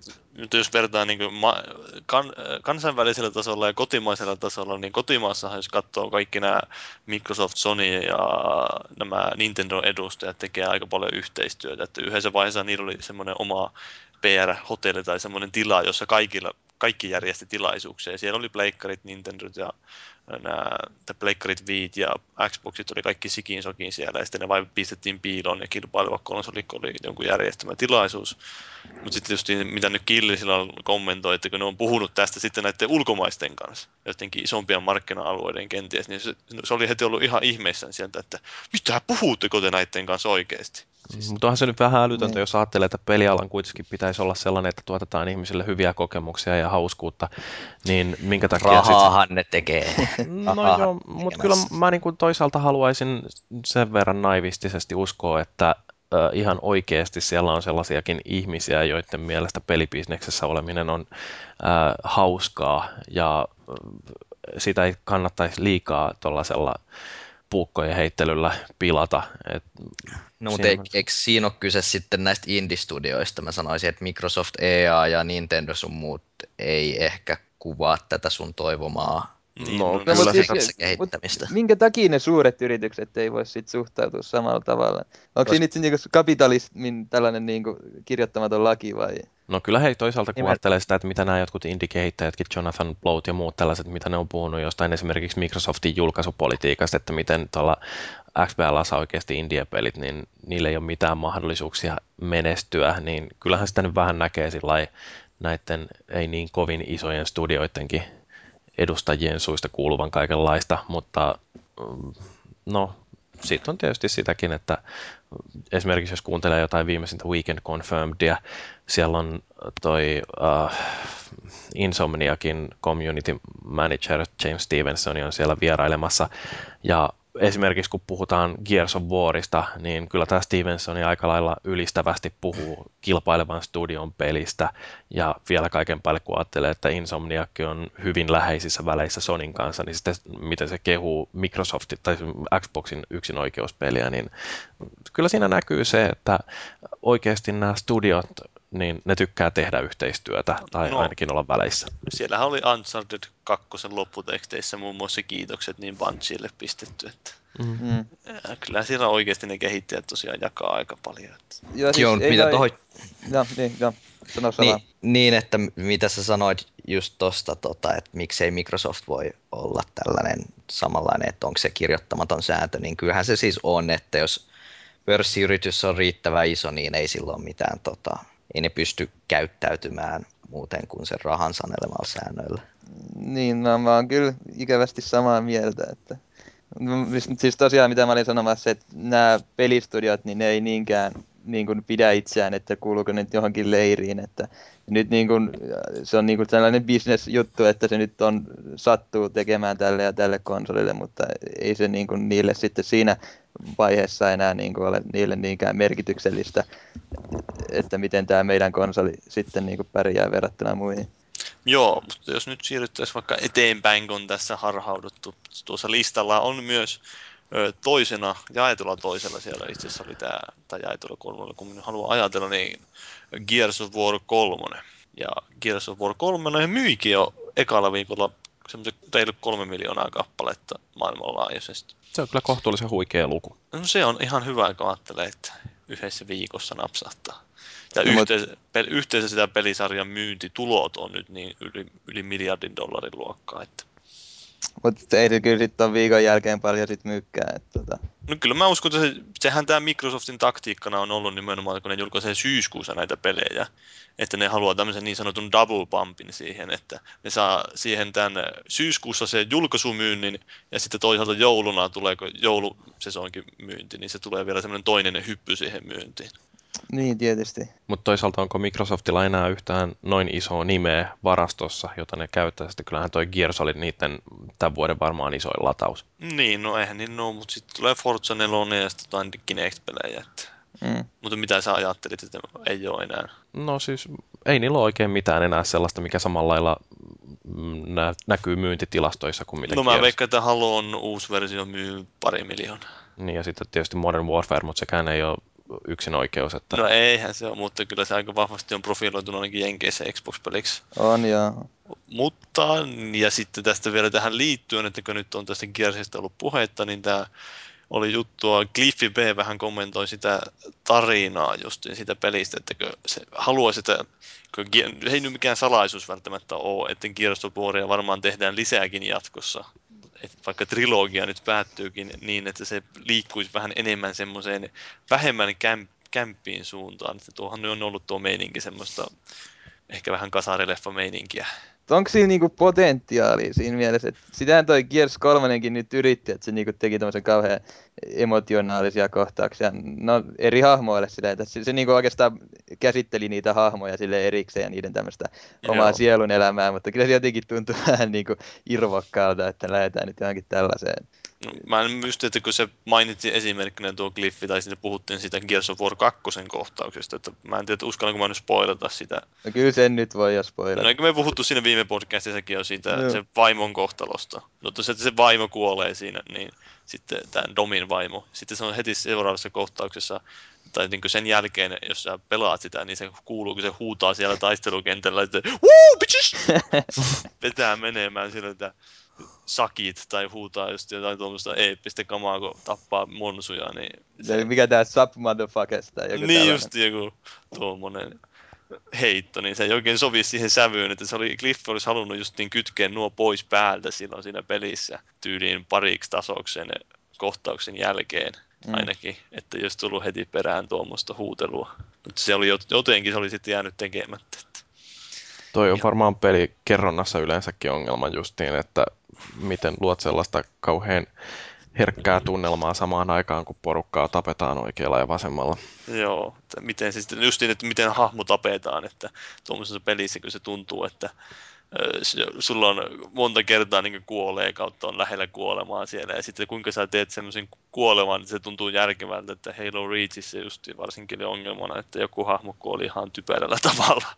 Joo, se tuntuu kauhean niin kuin väkinäiseltä. Niin, että nyt, no, tähän nyt tehdään tämmöinen dramaattinen kuolema, että se ampu kuolee yhteen luotiin yllättäen. Joo, niin, nimenomaan. Sitten voi helvetti. Sitten siinä on myös se perusongelma, että sen huomaa niinku siitä niinku jo viisi minsaa aikaisemmin, että nyt ne tekee jotain tällaista. Että. Joo, se on tämä pelien kerronna, tai toimintapelien kerronnan ongelmat nyt on. Vähän on nyt aikaisemminkin puhuttu sitä Unchartedin vastaavista ongelmista, että kuinka rakentaa kuvaa Nathan Drakeista semmoisena veijarimaisena, jokapäiväisenä everyday Jonah, toisaalta se tappaa porukkaa siellä. Rekkalasteita. Historian suurimmat massamurhaajat. Niin, niin, niin nimenomaan. Jo. Nathan Drake. Mutta joo, eteenpäin. No, tuohon Gearsiin liittyen, niin tosiaan, että vaikka Gears nyt myykin kolme miljoonaa, mä uskon, että aika suuri osa näistä meni li- pelaamaan boksilla sitä liveen yhteydessä ollessa, niin silti tämä Black Ops pysyy edelleen liveen pelatuimpana pelinä. Liekö tuokainen yllätys loppujen lopuksi? No, tää on vaan justiin osoitus siitä, että kodi on oma genrensä. Niin. Se on te-juttu. Joo. Joo, no siitä ei varmaan sen enempää. Mutta sitten tää Dead Islandista tuli tiedot, että Lionsgate on hankinut siihen oikeudet, niin kuin elokuvaoikeudet, mutta sitten ne vielä sinne spesifisesti sanoo, että se ei hae inspiraatiota niinkään siitä pelistä, vaan siitä trailerista, joka siitä pelistä julkaistiin. Niin. Joo, se traileri oli kyllä aika hieno. No olihan se ainakin aika erilainen. Että... Olihan se hieno, mutta oli se aika korni kuitenkin. Niin. No en mä tiedä korni, mutta se on ehkä enemmänkin sellainen tarkoituksellisen raflaava, että se yritetään kosketella sellaisia kohtia ihmisen sielun elämässä, että niin, joihin ei yleensä puututa. Että siis, kyllähän noiden elokuvien sellainen kirjoittamaton sääntö on, että koiria ja lapsia ei tapeta. Niin, niin. Mutta siis, mut siinäkin mielessä se oli mun mielestä kuitenkin vähän sellainen, miten mä sanoisin, irvokas, itses, irvokas ja niin kuin itsestään selvää, että se niin kuin huomasi että heti, että mitä siinä nyt sitten yritetään tehdä. Mm, mutta se on pirun tyylikkäästi tehty. On, on hyvä se. Musiikki ja se jotenkin, että miten se epätoivo jatkuu siihen lopusta alkuun tai miten vaan, että, että se niin kuin, tarinahan lähtee siitä, että ne iloisesti perhe saapuu aurinkoiselle saarelle johonkin lomakohteeseen ja sitten siellä onkin kauhea zombie-outbreakki, mutta, mutta se, että mitä se kerrotaan se tarina päinvastaisessa järjestyksessä, niin se on musta aika hienosti tehty. Jep, C G I, C G I. Saa nyt nähdä, että minkälaista leffaa. Zombileffoja nyt ei, no. No inspiraatiohan voi siis lähteä mistä vain, mutta miten ne nyt sitten kuvaili sitä leffaa, että joo, tämä on ihan erilainen leffa kuin kaikki muut, te yrittää panostaa näihin henkilöihin ja tämmöiseen tunteeseen. Oho, kukaan jo. Ei ole koskaan ajatellut aikaisemmin. Nimenomaan. Ah, kaikkien täytyy katsoa sellainen T V-sarja kuin Walking Dead. Joo, se on ihan mielenkiintoinen sarjakuva, eikö se perustu? Joo. Mutta kaikkien kannattaa katsoa myös semmoista T V-sarjaa kuin The Wire. No, mutta siinä on niin, joo. Ah, tämähän ei liity mitenkään aiheeseen. Mutta mä ajattelin, että Jyri varmaan osaa paremmin, mä en kauheasti, että ne tuota Gaddafi-juttua tuosta kattelee. Niin, siis britti-tv-kanava I T V, niin ne oli tehnyt tällaisen dokumenttiohjelman I R:n ja Muammar Gaddafin yhteyksistä. Ja siinä oli sitten käytetty hienoa videomateriaalia, jossa kovasti soditaan, mutta sitten tarkemmalla katsonnalla olikin havaittu, että tämä ei olekaan mitään uutiskuvaa, vaan tämä on otettu Arma kaksi pelistä. Ja tota, tämä oli tietysti I T V:lle aika nolo juttu, ja ne sitten pyysi anteeksi, että ei meidän oikeasti olisi ehkä kannattanut käyttää videopelikuvaa tällaisessa uutis- tai dokumenttijutussa. Että kertooko tämä nyt sitten jotain siitä, että miten fotorealistista jälkeä saadaan nykytietokoneilla aikaiseksi, kun joku saattaa erehtyä, että näytetään jotain terroristi-iskua, niin että siinä... Mielenkiintoista nähdä, että miten tuo on syntynyt tuo virhe, että onko joku silloin ajatellut, no ei kukaan sitä kuitenkaan huomaamaan, että onko joku oikein silloin, ei hitto mitään hyvää matskua, joku onkin kuvannut sodasta. No se on, kato jostain YouTubesta vaan kaivettu sillä, en tiedä millä hakusanoilla, mutta sitten vaan katsottu, että oho, onpas aika rajuun tilanteeseen kameramies päässyt, ja sitten tää on läntästy niinku sellaisenaan johonkin dokumenttiin. Kameramiehellä aseekin roikkuu näin. Ollaan se siis jossain suhteessa videossa, missä on paskat resot, niin kyllä se nyt varmaan menisi just ja just. Kun niin, jo, voi olla, että sitä on vähän, te, joku kuva on tehnyt jonkun semmoisen videon just, jossa on vähän haettu nimenomaan sitä, että se näyttäisi vähän semmoiselta sotakuvamateriaalilta. Niin, niin. Mutta tämä on justiin tämä, että toisaalta sitten, en muista, että onko I T V-kaupallinen kanava, mutta kun se miettii, että kustannussäästöt joka puolella, niin yritetään vaan mahdollisimman halvalla saada, ja jos tosiaan YouTubesta löytyy materiaali, joka sellaisenaan näyttää soveltuvan johonkin kirjastokuvaksi johonkin, niin mitä sitä nyt omista arkistoista kaivelemaan, että tässä mielessä muistakaa ihmiset, kun rupeatte taas kitisemään näistä T V-lupamaksuista, niin Yleisradiolla kuitenkin on pikkasen enemmän muskelia tehdä oikeaa tutkivaa journalismia ja hyviä uutisia kuin mitä meidän kaupallisilla toimijoilla. Mm, mutta oli aika hyvä uutiskevennys tuossa M T V kolme yksi päivä, että oli semmoista pisimmistä kissan viiksikarvoista. M T V kolme. Tämä on sitä tutkivaa journalismia. Kyllä. Kyllä. Jep, oli lutuinen kissa, mutta mennäänkö me tuohon aiheeseen? Niin, no siinä kai oli sitten meidän uutiset. Joo, ei me jaksa tässä, ellei kenelläkään jotain lisättävää. Ei mulla ainakaan, kun ei viitti puhua siitä Nintendon uusimmasta... No se kun milloin joku ei olisi Nintendo-oikeuteen. Niin. No joo, mutta ruvetaan puhumaan tästä viikon aiheesta, eli videopeliarvostelut. Ihan alkuun tähän voi ottaa tuollaisen lainauksen foorumilta nimimerkki S P H.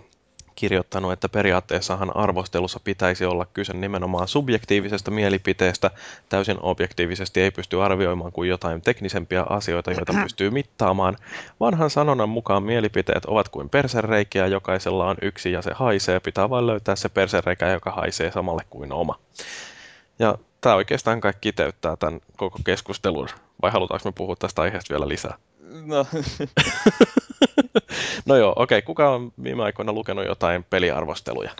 Käsi pystyssä. No, miksi sä oot lukenut peliarvosteluja? Ja niin, mä mietin sitä, että minkä ihmeen takia mä olen lukenut niitä, mutta tota... Jaa, siis ehkä just se, että mulla oli noin tuon Gears kolmosen arvosteluja, niin...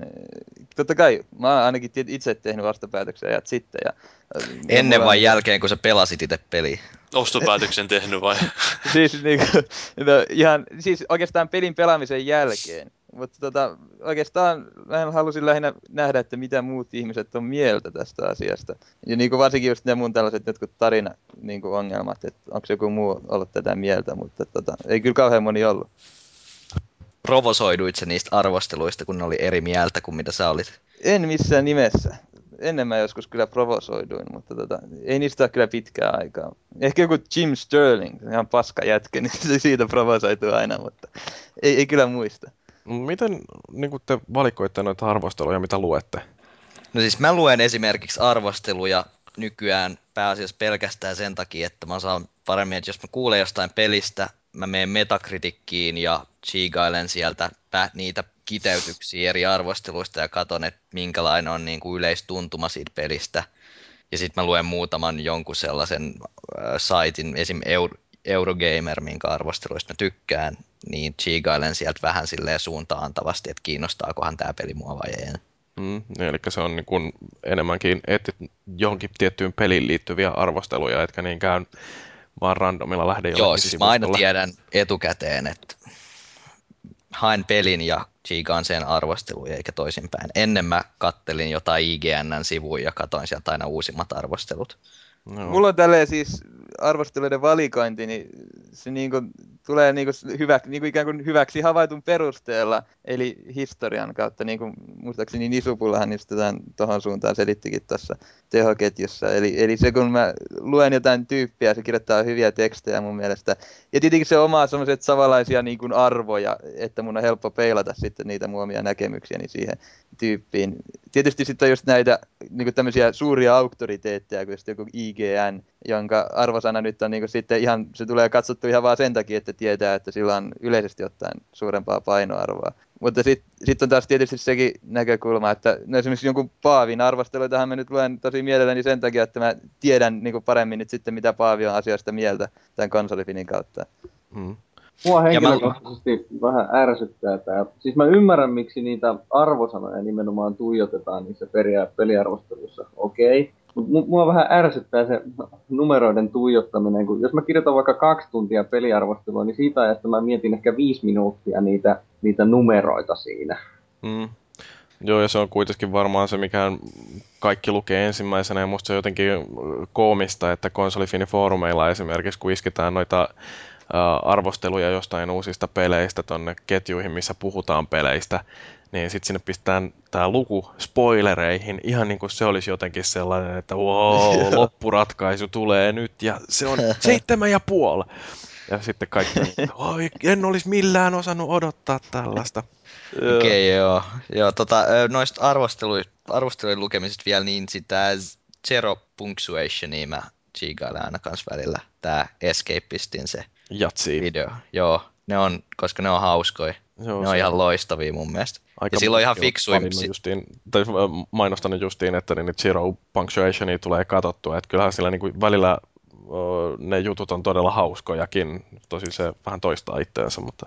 Joo, mutta sillä on yleensä myös ihan suht hyviä pointteja. Niin saa, tai se osaa poimia sieltä ihan fiksuja asioita joistain peleistä, mitkä on ne ongelmat, jos osaa lukea vähän rivien välistä. Mm. Joo, ja kyllä mä ainakin niin huomaan, että mä oon monessa asiassa pitkälti samoilla linjoilla Jatsin niin kanssa. Että sillai, äh, esimerkiksi, no se on sanonut Japsi-roolipeleistä, että äh, Japsi-roolipeleillä ja mulla on tällainen yhteisymmärrys, että mä en pelaa niitä ja ne saa imeä persettä jossain kaukana musta ihan rauhassa. Että tota, mulla on vähän samanlainen suhtautuminen justiin näitä J R P G:ihin. Mutta tota...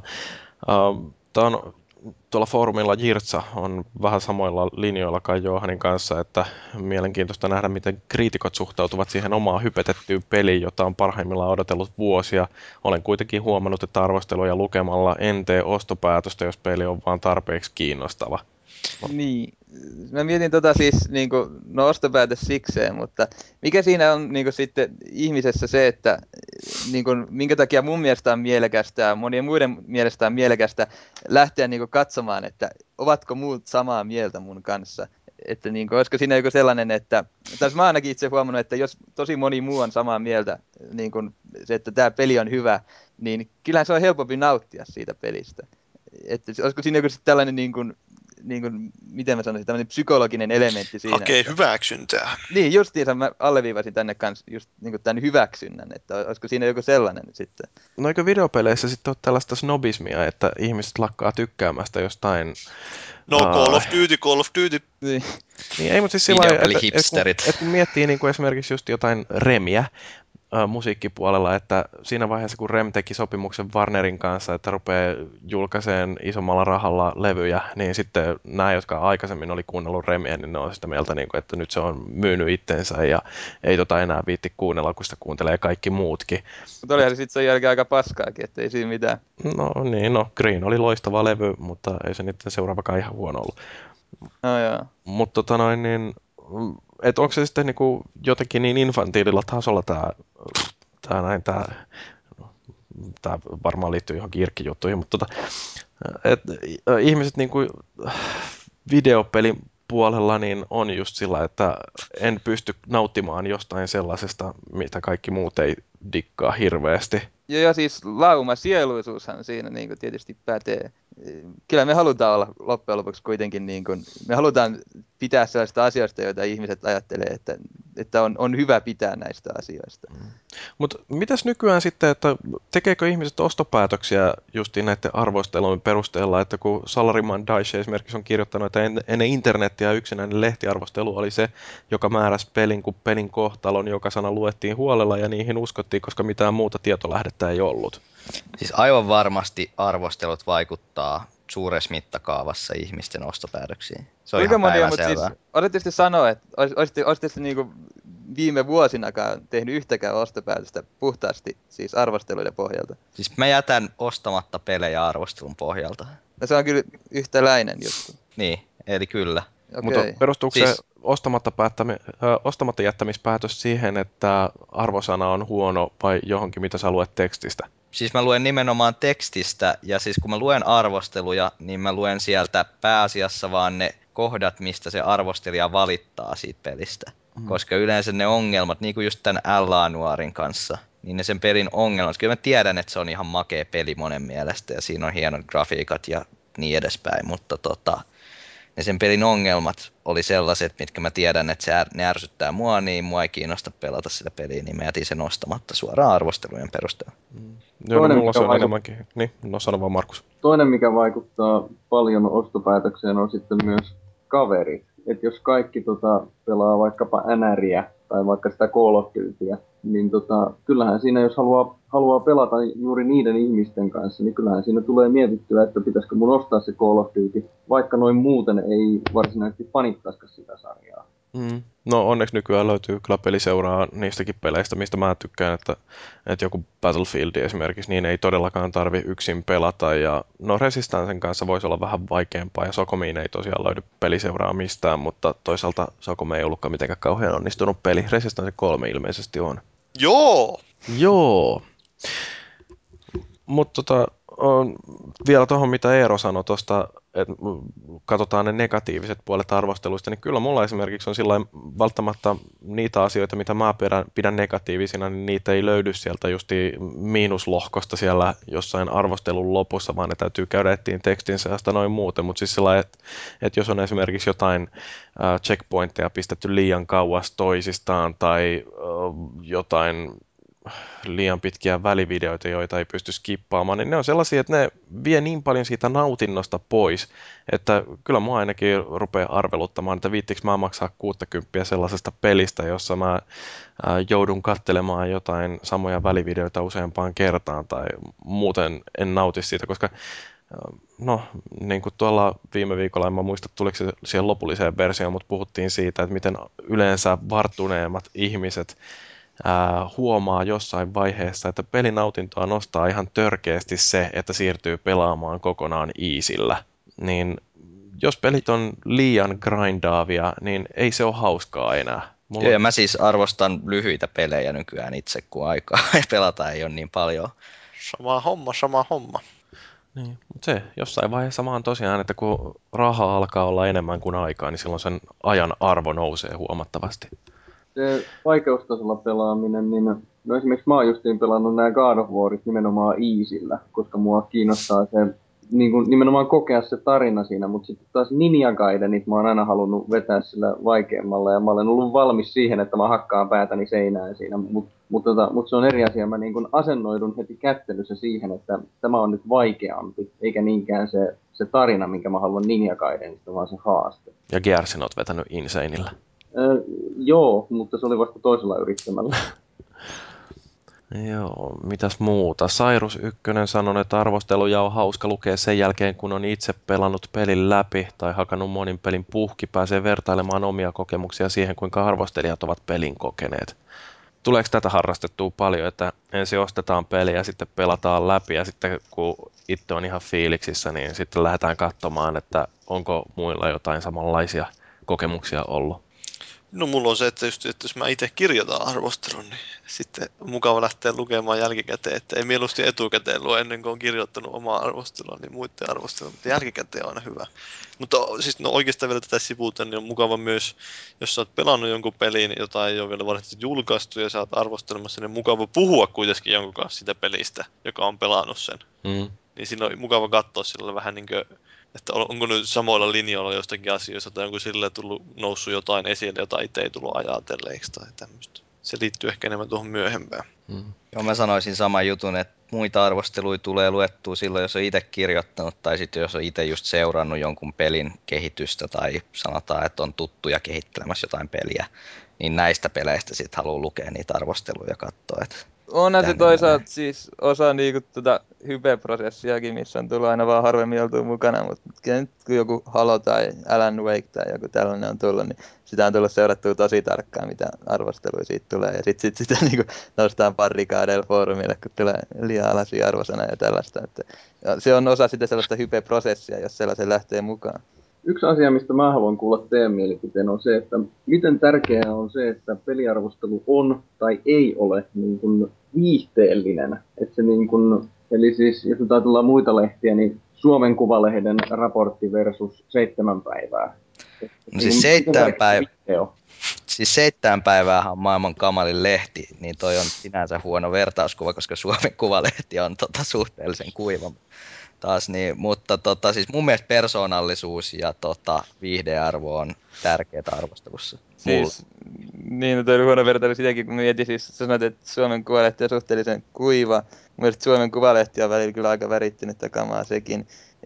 Mun mielestä, siis oikeastaan mun mielestä on viihteellistä lukea just jonkun Suomen Kuvalehden raportteja. Ei mua niinkään kiinnostaa, että nehän ottaa kauhean paljon poliittisesti kantaa siinä niin kuin johonkin.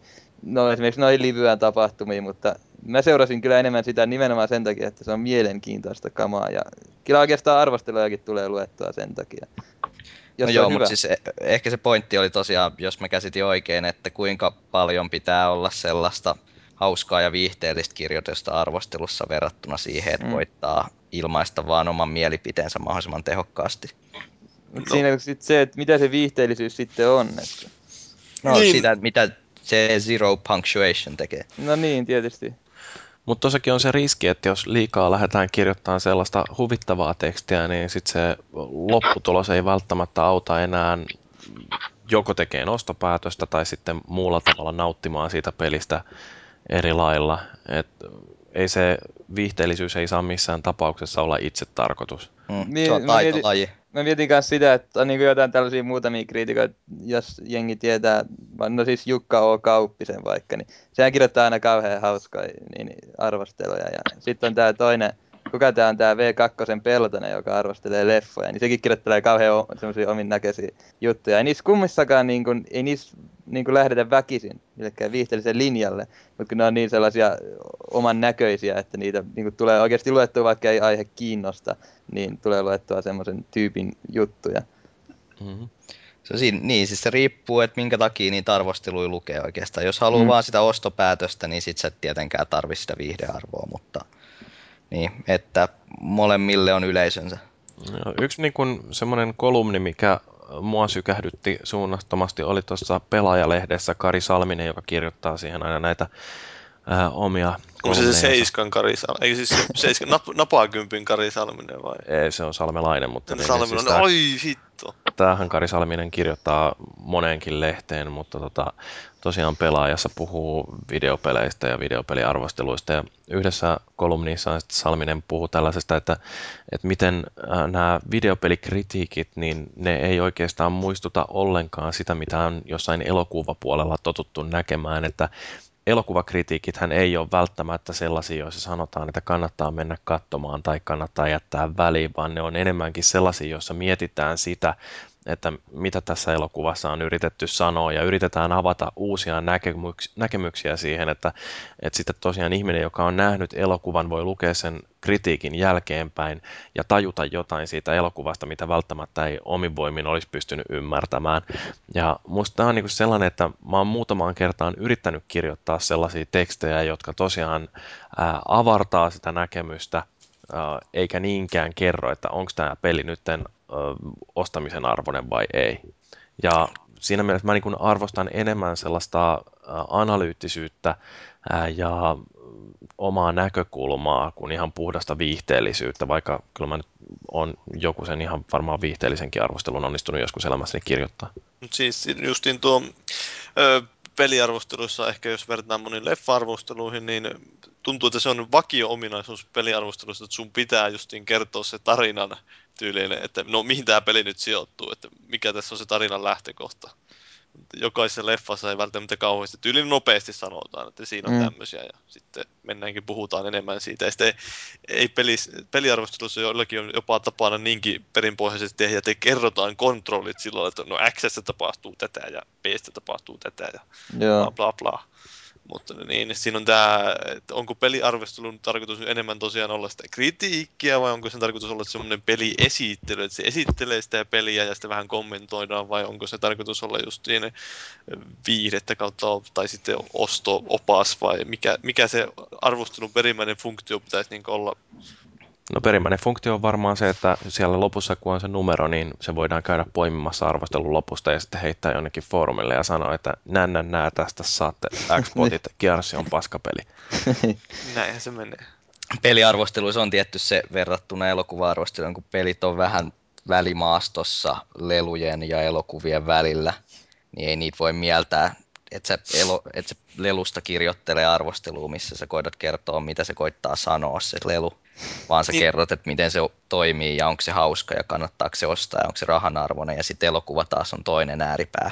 Niin. Eli on siinä välimaastossa, niin siinä on tarinaa, mutta sitten toisaalta se on lelu. Mutta siinä on justiin tämä, että mikä peleissä se on se, mitä sä lähdet hakemaan, että useimmat hakee justiin viihdettä peleistä ja pe- peleissä on se hauskuus on tärkeässä asemassa. Tai se hauskuus toisaalta riippuu siihen, kun tämä on interaktiivinen kokemus, että kuinka hyvin sä pärjäät siinä pelissä, kuinka hyvä sä oot pelaamaan sitä. Niin se niin suoraan siihen, että minkä, mitä sä saat irti siitä pelistä. Niin siis tässä on tämä Cyrus Ykkösen kommentti, että pelit ovat kaikkein vaikein ala arvostella oikein johtuen niiden monipuolisuudesta ja interaktiivisuudesta.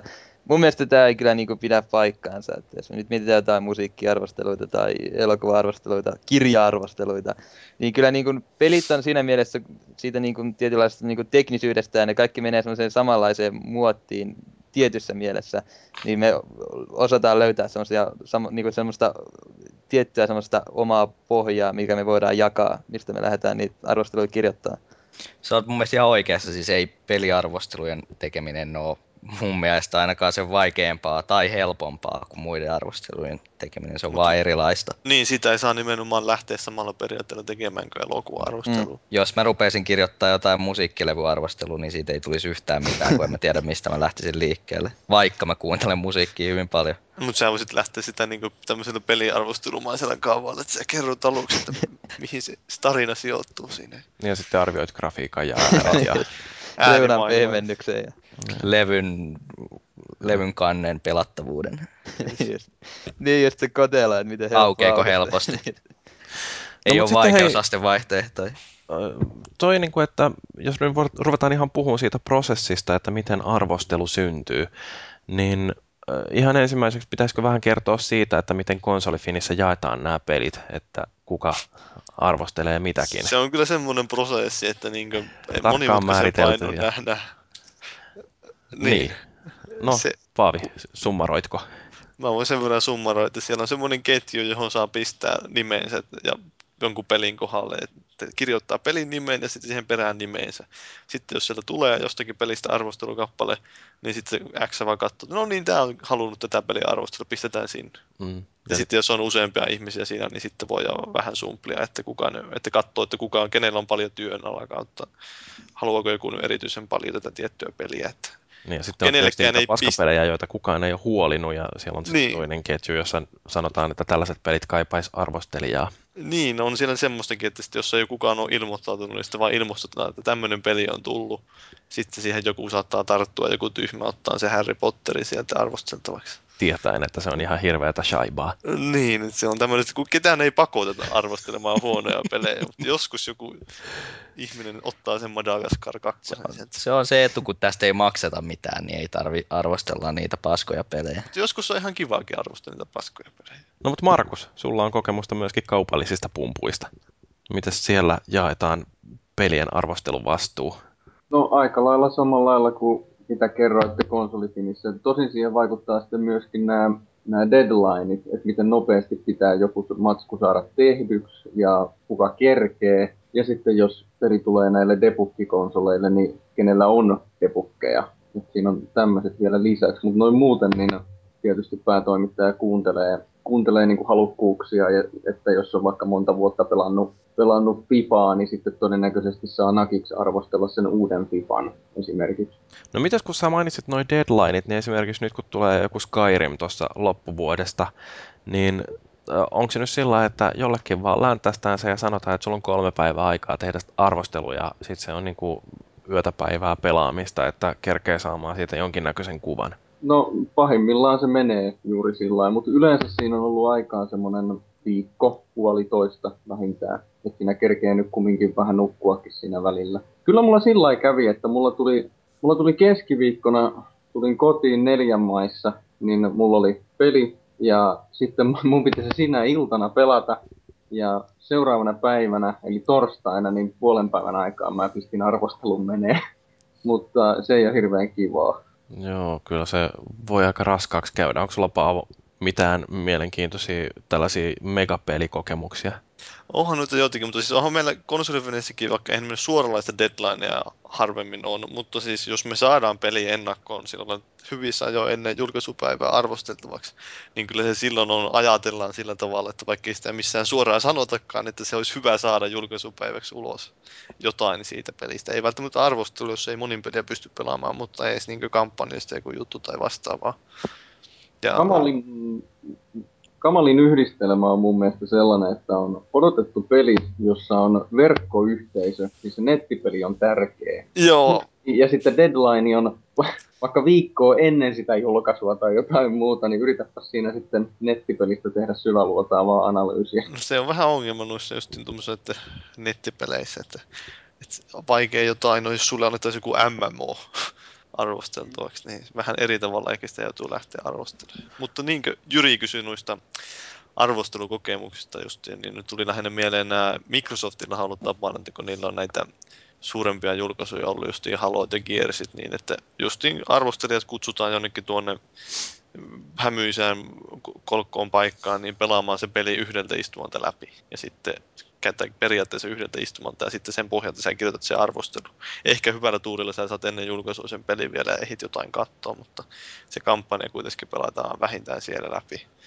Ja Gears of War kaksi se oli hauska, kun se oli just tuolla jossain V R:n pimeillä makasiineilla. Sitten sä menit sinne aamulla, kun oli suht pimeitä vielä.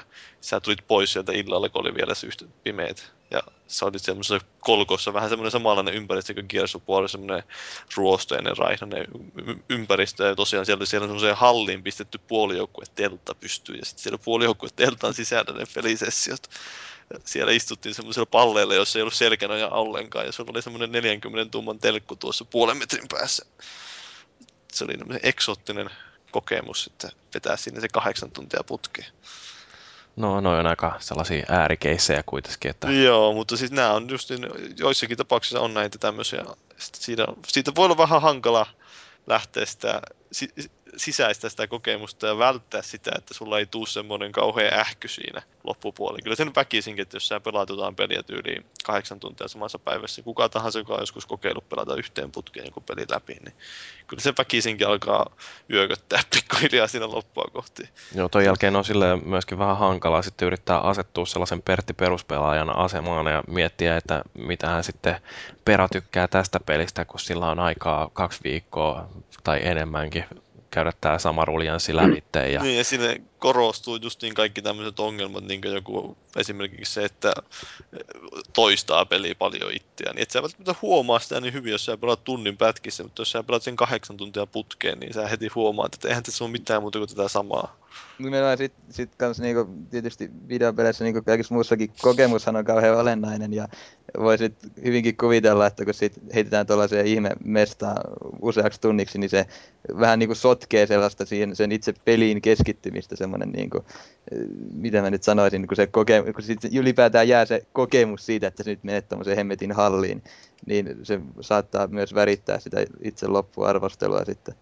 Joo, no kyllä se varmasti vaikuttaa siihen. Tietenkin tämä isossa maailmassa on vähän erilainen meininki, että miten tämä Activisionin systeemi oliinkaan, että ne lennätti helikopterilla jonnekin helvetin hotelliin vai mihin Ei. olikaan, ja sitten annettiin joku helikopterilentäjän kypärät niille jokaiselle, jos oli nimikirjaimet, ja sitten ne sai siellä joku, pistettiin hotellihuoneeseen, jossa oli niin kuin huikeat systeemit, että teillä on nyt pari, aikaa täällä, pari päivää aikaa täällä pelailla sitä peliä, että pelaakaan miten lystää, että tuolla on baari auki sitten kanssa.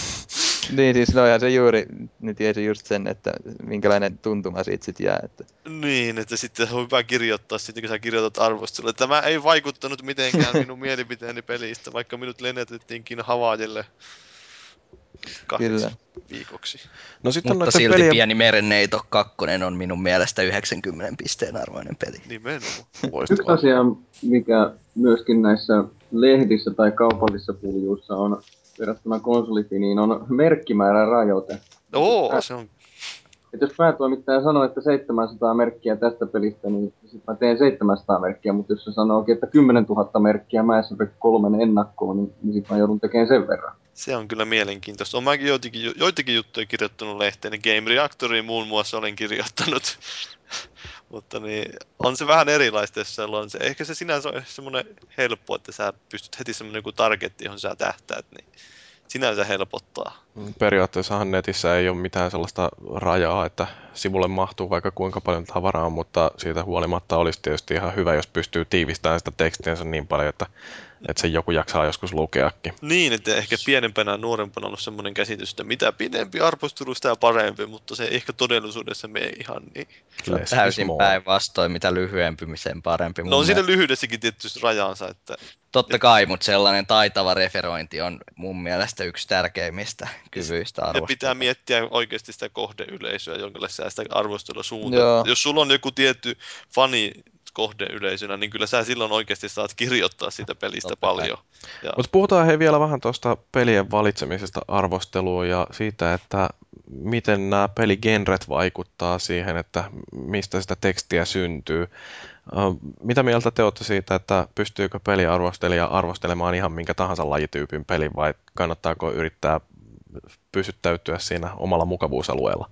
Mun mielestä, mun, niin, mä olin sanomassa samaa asiaa varmaan, että pystyy kyllä, mutta tota, mun mielestä olisi ainakin paljon fiksumpaa, että arvostelija on itse genren fani tai kohdeyleisöä vähintäänkin. Mutta toisaalta tuo sekin sitten ongelmia, että jos on ihan hirveän syvällä jossain pelissä, niin sitten ei ehkä pysty antaa sellaista arvioa siitä, mitä niin kuin sitten se, sen arvion kohdeyleisö ehkä niin kuin olettaisi. Tietenkin jos se kohdeyleisökin on niin kuin sellaista samanlaista, että ne on niin kuin todella syvällä siinä, niin se on, se on tietenkin eri asia, mutta oletetaan nyt, että että se on niinku semmoisia peruspelaajia se kohdeyleisö ja sitten tämä arvostelija on niinku todella uppoutunut tähän, niin se ei ehkä, ne niinku tällaiset maailmat ei kohtaa siinä.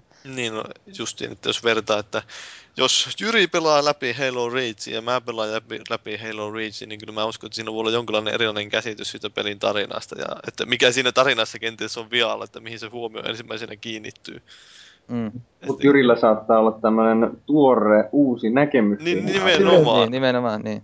Se riippuu, joo, siis se on, vaihtelee niin, riippuu, että kuka on kohdeyleisö siinä lukemassa sitä ja kuka on pelin kohdeyleisö ja mitä siitä arvostelusta halutaan saada irti. Siitä riippuu, minkälainen se arvostelijan tulisi olla. Siinä mielessä se on ihan hyvä ehkä tulla ilmikin siitä arvostelusta, että näkee sitä. Ei nyt välttämättä suoraan sanoa, että minä en ole koskaan pelannut tällaisia pelejä, mutta se tulee siitä rivien välistä ilmi, että mistä näkökulmasta se on kirjoitettu se teksti. No pakko sitten ottaa tämäkin esille, mitä oliko se nyt sitten Kooperetti vai kuka nosti kissan pöydälle ja puhui näistä suosikkikonsoleista. Että tota, mitäs sitten jos Pleikka-fanipoika arvostelee Gearsin? Tai mitä jos boksifanipoika arvostelee Killzone? Niin. Musta tuntuu jotenkin, että koska se on niinku, sen jälkeen kun on näitä kansali, tämmösiä niinku koulukuntia, niin tuntuu jotenkin, että kun niistä tulee niinku sitten tabuja siinä vaiheessa, kun aletaan kirjoittaa näitä peliarvosteluita, niin sitten suurin osa näyttäisi mun mielestä suhtautuvan niinku ylivarovaisesti just näihin, että sitten ollaan niinku todella kriittisiä just näitä tämmöisiä omia suosikkeja kohtaan, kuten no Paavihan nyt on ollut tosi kriittinen näitä Haloja ja Mass Effectia ja näitä kohtaan, mitä mä nyt oon nähnyt. En mä nyt sano, että se johtuisi mistään ylivarovaisuudesta, mutta kyllä semmoista tietynlaista kritiikkiä on ehdottomasti nähtävissä, jopa yli muiden niinku sitten peliä. No siis sen on helpompi antaa kritiikkiä semmoisen, johon perehtyy enemmän. Mm. Sitä ehkä helposti, jos sä perehdyt johonkin hyvin vahvasti, niin tulee helposti myös sokeeksi sille, että mistä sä nyt siinä loppujen lopuksi tykkäsit siinä. Niin, niin no se on joo. Mä yritän aina tietoisesti ottaa semmoisen asenteen, että on se alusta mikä hyvänsä, niin se täytyy ottaa se peli niin kuin pelinä. Nimenomaan siis, no esimerkiksi mä olen enemmän Xboxin suuntaan, mutta mä tein tuosta Resistance kolmosesta sekä ennakon että arvostelun, niin niin en, en mä niinku missään vaiheessa ajatellut, että no, no tää on pleikkapeli, niin ei mun tarvi sitä nyt ajatella sillä lailla, kun se on vaan pleikkapeli. No ei mä eikä nyt tietenkään. Se oli enemmänkin semmoinen heitto ehkä se.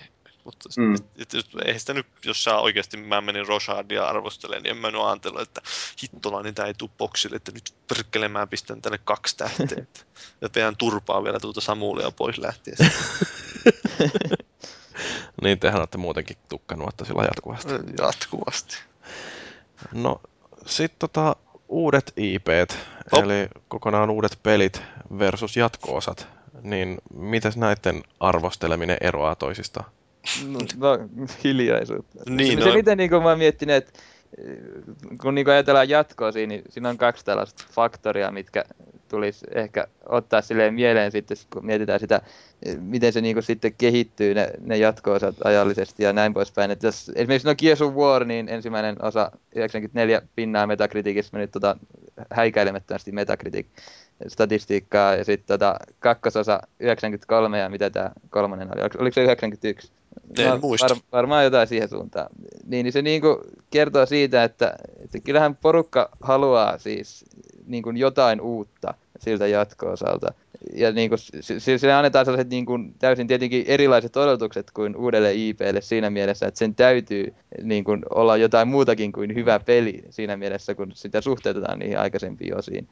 Ja, ja niin kuin se tietenkin näkyy sitten siinä arvosteluissa. Sitten on, mutta niin kuin se, mikä myös huomattavaa on se, että niiden jatko-osien, niin kun, kun on niin kun joku kakkososa ja kolmasosa, niin siinä välillähän se, niin kun, se pelimaailman eetos ja, se, ja niin kun tää, mistä me pidetään ja ylipäätään minkälaisia pelejä me ollaan saatu tässä välillä, niin sehän kehittyy.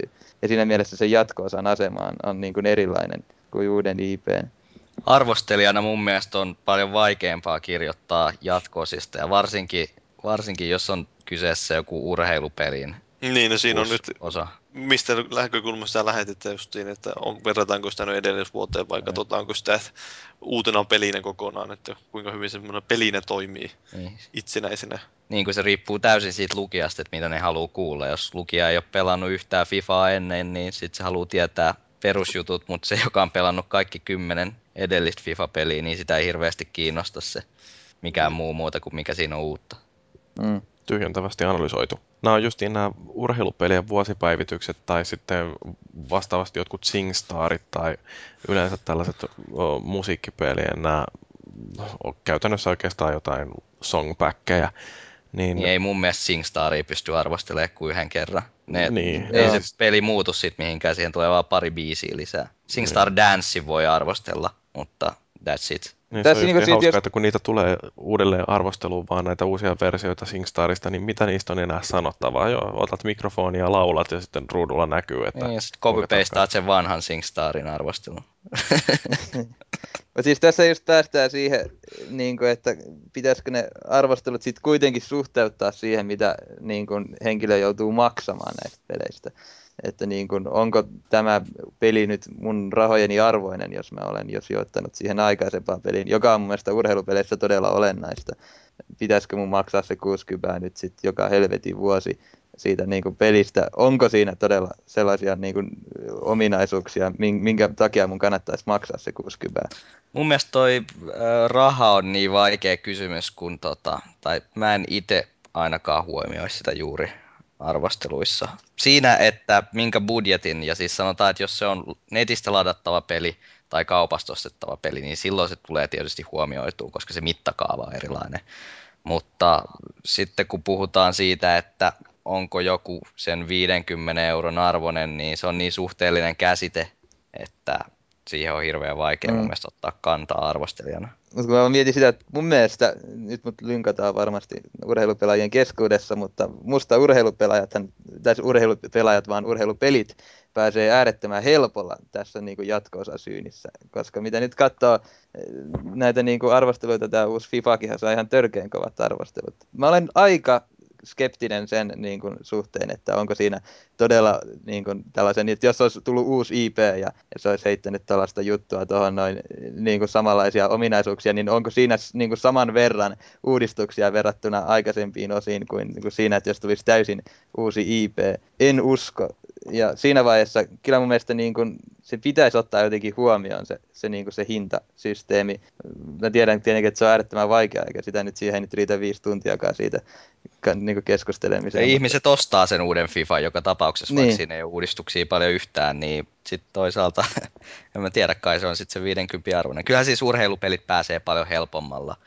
Tai siis niitä tarvii uudistaa vähemmän, sä tarvit vaan uudet joukkueet ja vähän jotain pientä uutta kikkailua ja se on siinä. Niin, no, mutta toisaalta liialliset uudistukset, niissä oli sitten jo jopa pahaksi. Mut joo, sitten... se siinä sitten don't fix it if it ain't broken, mutta eikö sitten siinä vaiheessa kannattaisi pistää sitä hintaakin alemmas? Ei, koska se saa silloin... Ne tietenkään kannattaisi, koska... Niin, no joo, no se oli typerä kysymys, niin. niin ei siis voi... oikeasti, kyllähän tota, no, niin peli on, peliala on kuitenkin bisnestä ja oikea sääntö hinnoittelussa on se, että jos ihminen ostaa pikkasen hampaita kirskutelle, niin silloin se hinta on oikea.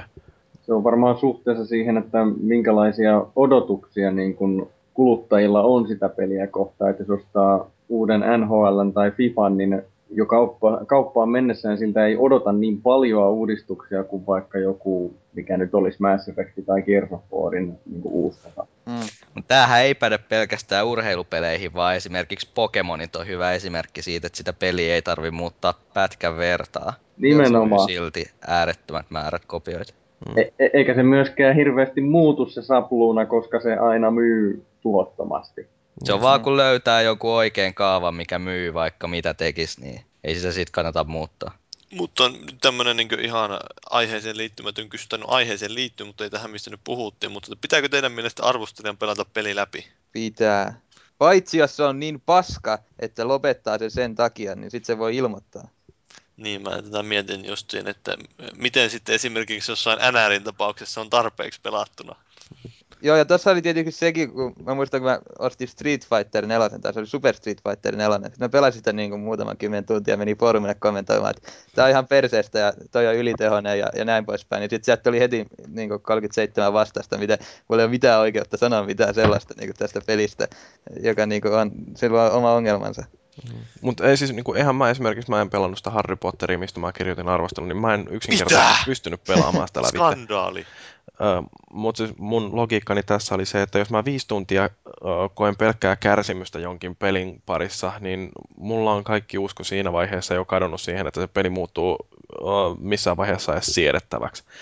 Että tota, viisi tuntia kärsimistä tolla tasolla, niin se ei ole kohtuullinen sellainen alku, että pääsee siihen hyvään osaan, vaikka sieltä sitten joku hyvä osa olisikin löytynyt. Joo, ei, ei mun mielestä tarvii pelata läpi sitä. Sitten sä et tietenkään voi puhua siitä pelin lopusta tai tällaisesta. Ei, ei arvostelut nyt välttämättä muutenkaan aina ole kaiken kattavia sinänsä.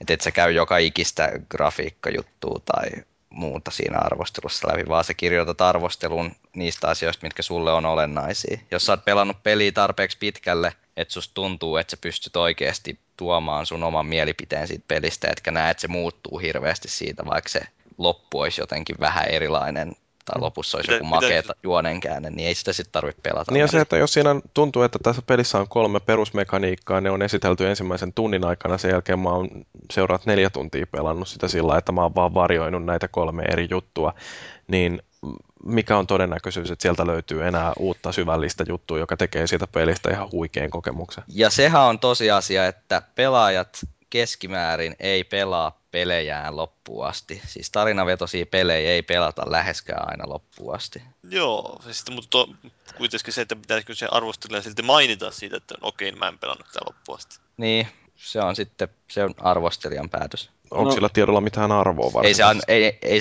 se ei ainakaan saa antaa kuvaa, että se on pelannut sen loppuun asti, jos ei se ole, mutta... Kehuun loppuratkaisua. Niin. No siis, jos se, jos se niin kun on jollakin tavalla oleellista, esimerkiksi justiinsa, jos pitää arvostella peli, jossa on just vaikka se nettipeli tärkeä, mutta sillä arvosteluversiolla ei ole päässyt nettiin, niin silloin on mun mielestäni asianmukaista kertoa, että nettipeli on tällainen ja tällainen, mutta sitä ei ollut mahdollista testata. Joohan siis, siis näitä, niin kuin, jos jotain Battlefield Bad Company kaksi, niin mitä niin kuin, tuli sit runnattua, että siinä se monin peli on se pointti, mutta sitten siinä oli niin kuin, ihan niin kuin, tämmöisen käytännön syystä laitettiin tämä yksin peli siihen, mikä nyt on sitten sellainen perus hyvä rällättely. Olisiko se sitten oikein arvostella ylipäätään Battlefield Bad Company kaksi yksin peli perusteella?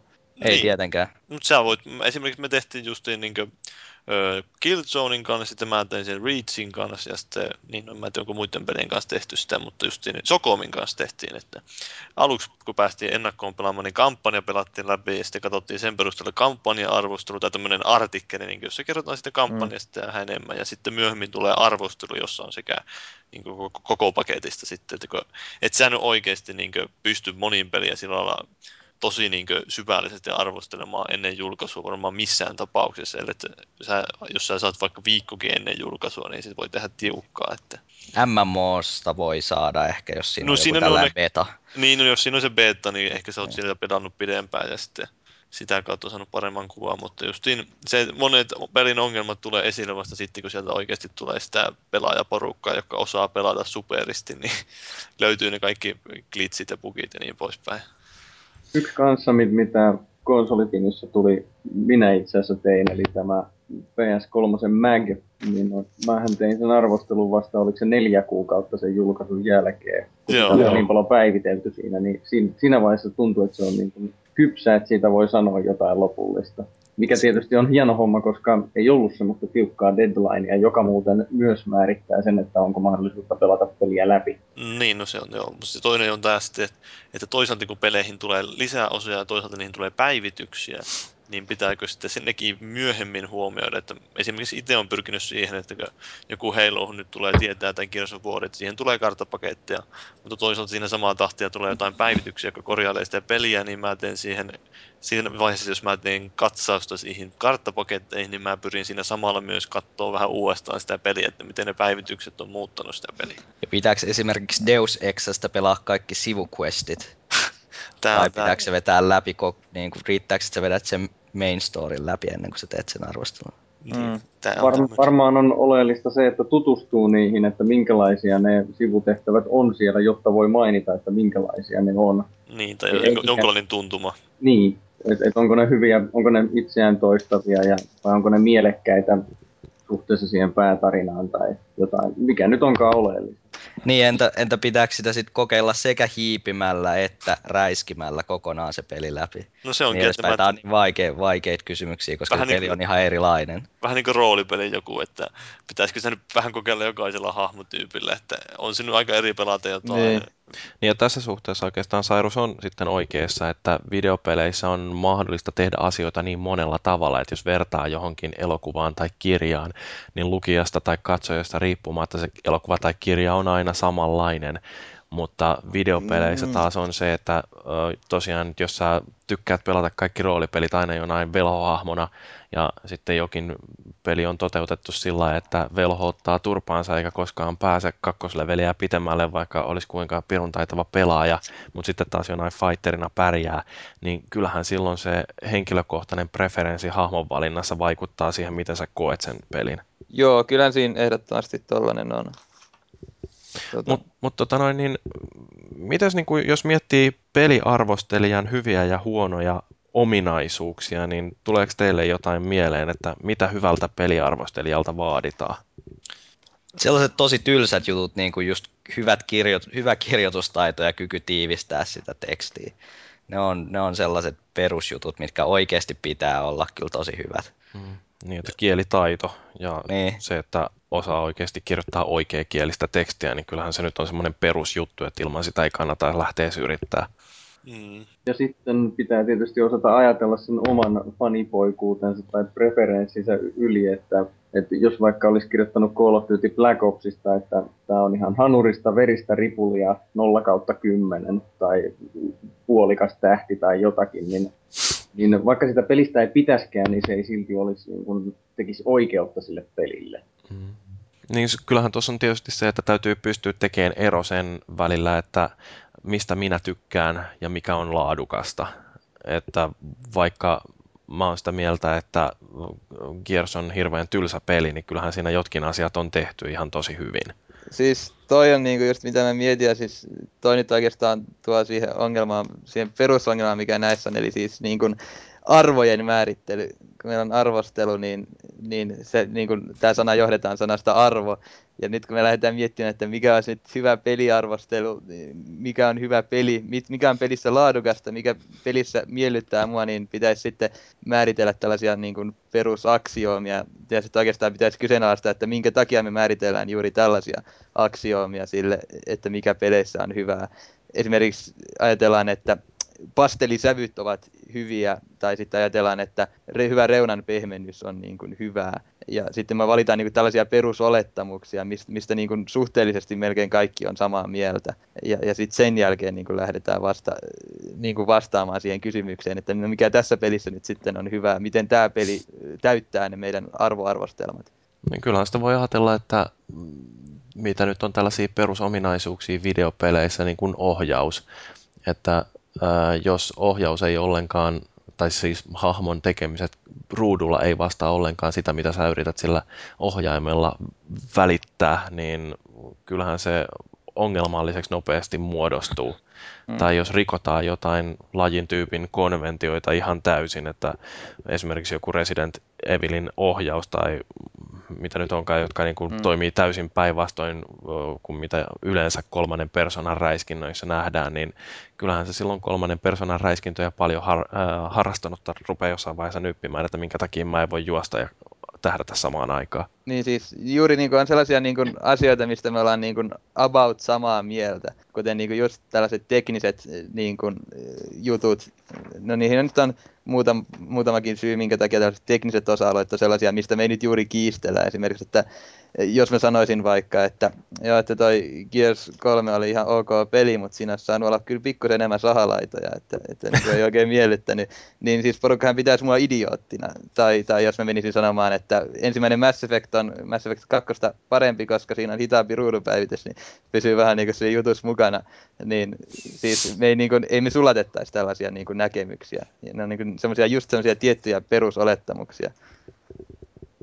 No kyllähän näitä on justiin siis, no lataustauot ärsyttää kaikkia, mm. tai se pitkä käynnistymisaika, tai um, no sitten niin kuin hyvin nopeasti mennään kuitenkin niihin makuasioiden puolelle, että onko esimerkiksi tämä, mikä mua aina nyppii, se, että checkpointit on liian kaukana toisistaan. Jonkun mielestä se on hyvä juttu, koska se tarkoittaa sitä, että siellä, äh, kun mitä kauemmas mennään edellisestä checkpointista, niin sitä tarkempi sun tarvitsee olla, että äh, ei vaan tuu se kuolo korjaamaan ja sitten joutuu palaamaan sinne kauhean kauas ja sitten täytyy aloittaa taas alusta, että se, niin kun, se vaikeus tuo sitä nautintoa, mutta mua se vaan rupeaa turhauttamaan. Niin juuri.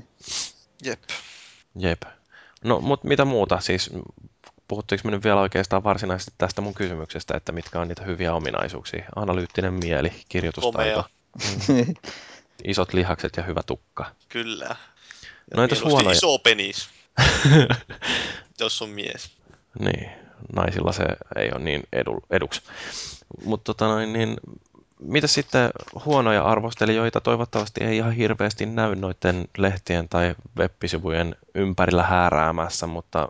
Mikä tekisi automaattisesti jostain huonon arvostelijan? No ehkä, ehkä voisi sanoa, että tämä Jim Sterling on siinä mielessä huono, että huono arvostelu, että siinä tulee ehkä enemmän se hänen persoonansa se arvostelu-tielle. Että, et tekstissä, siinä missä että mun mielestä on tärkeää just siinä, että ihmiset osaa löytää nimenomaan niitä kirjoittajia, ei välttämättä sivustoja, vaan kirjoittajia, joiden kanssa on ehkä samaa mieltä asioista, niin toisaalta sitten ei se tule liikaa se henkilö sieltä esille, että se tyrkyttää sitä itseään tai tekee. Juurikin. Se on niin, se, niin kuin ehkä just, jos ajatellaan arvostelua huonoja ominaisuuksia, se on just se, että no, no siinäkin on sitten se kysymys, että miten me mietitään niitä pelejä, mutta siis se, että just joku Jim Sterling hän selittää, että minä nyt ajattelen näin ja minusta näin, ja, ja tota, tai siis niin kuin, että minä olen nyt tätä mieltä.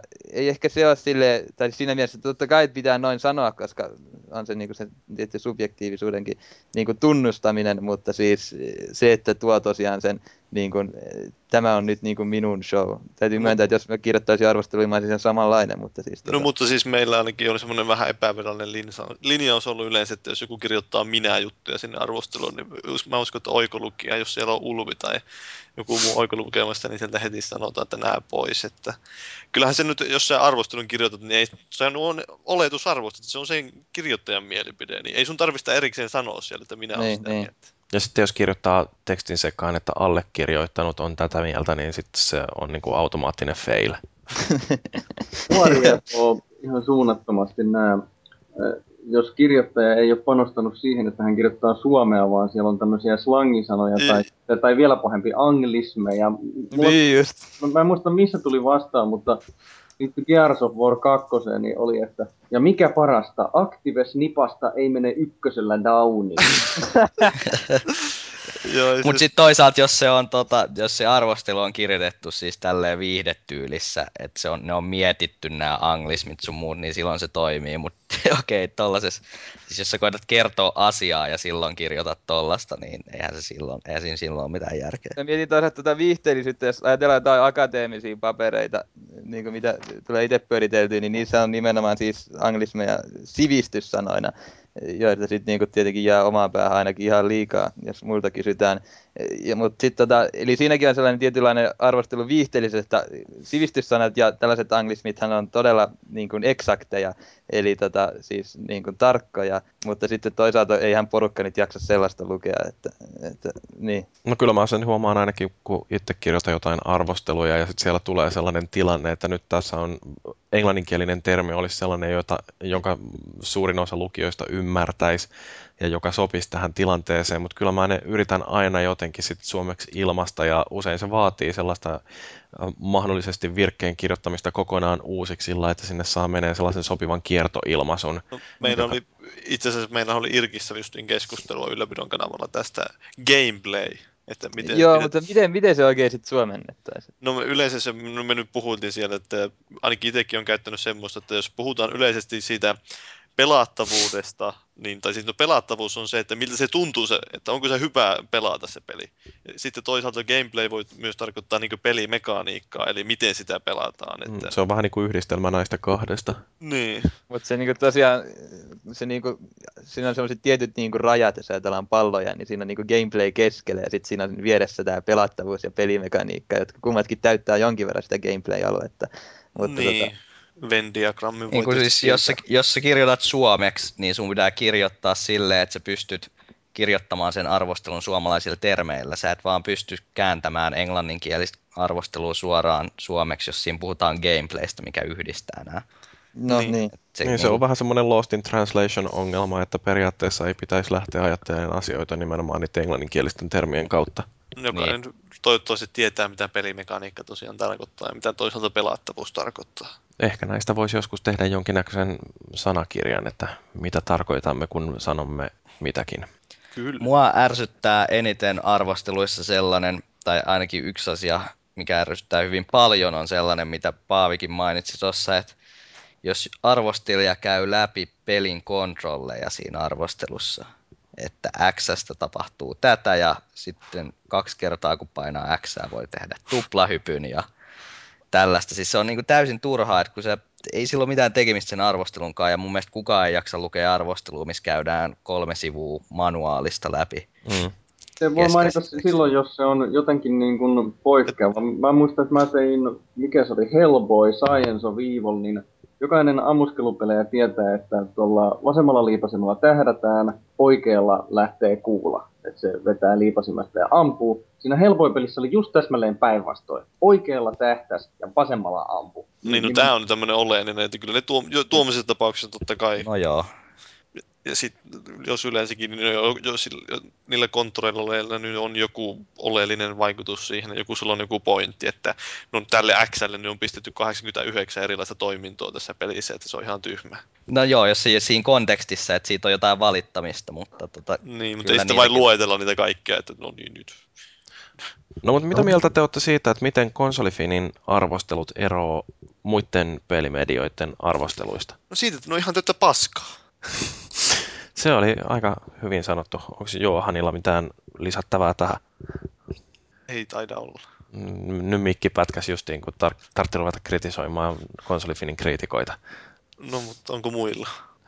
Mä luulen, että koko mies kokonaan taisi tippua tästä keskustelusta. se, se tajus, että hei jumalauta. Hei, hei, hei, tätä. Joo, mä olin tätä, no nettijuttuja sääsi, sori. Netti? No niin. Joo, joo, siis tuon pätkinän takia. Mutta tosiaan mä oon taas online. Pornot, pornot tauolla. Niin, just, aika. just noin hirveät pornovaret tuolta. Niin, mutta siis sano sä nyt Johan, että miten KonsoliFIN arvostelut eroavat muiden pelimedioiden arvosteluista. Mä en tiedä, haluatteko te oikein kuulla tätä, mutta mun mielestä KonsoliFINin arvostelut on aika geneerisiä. Tota, mutta ei se ole välttämättä siis huono asia. Jos me nyt mietitään siis, en mä, niinku, en mä keksi nyt mitään semmoisia erikoispiirteitä ainakaan, että millä me nyt eroteltaisiin KonsoliFINin arvosta. Tietyllä lailla semmoinen huomattava asiallisuus verrattuna niinku johonkin muihin pelimedioihin. Tietenkin kaupalliset pelimediat, ne joutuu vetää sellaista tiettyä linjaa, varsinkin nettisivuilla, jotta ne saa klikkejä. KonsoliFINille ei ole tarvetta tällaiseen. Mutta sitten niinku, tietysti nyt me just keskusteltiin siitä viihteellisyydestä, niin tota, niin... se sitten menettää se asiallisuus, sen viihteellisyyden. Mutta kyllä mä sanoisin, että se on ihan hyvä niin kuin trade-off. Mä sanoisin, että KonsoliFINin arvostelut on noin yleisesti ottaen hyvinkin perusteellisia ja syvällisiä, mikä tietysti on seurausta juuri siitä, että ei ole sellaista tiukkaa, tiukkaa deadlinea tai sitten niin kuin sitä tiukkaa merkkimäärän rajoitetta. Niin siihen on mahdollisuus käyttää enemmän aikaa ja pureutua paremmin. Se on hieno asia. Mm. Mä sanoisin, että meillä on se, että ähm, meillä se kirjoittajan ääni saa näkyä enemmän, koska meillä ei ole mitään sivuston yhteistä ohjeistusta, että mitä missäkin pitää kirjoittaa. Et siinä mielessä niin kun on vapausasteita pikkasen enemmän, mitä nyt tietysti oikoluvussa joskus, jos mä en ole muistanut mainita äänestä ja grafiikasta, niin, niin sitten sieltä tulee valitusta, että tässä pitäisi sanoa jotain äänestä ja grafiikasta, ja mä oon sitä mieltä, että haistakaa paska.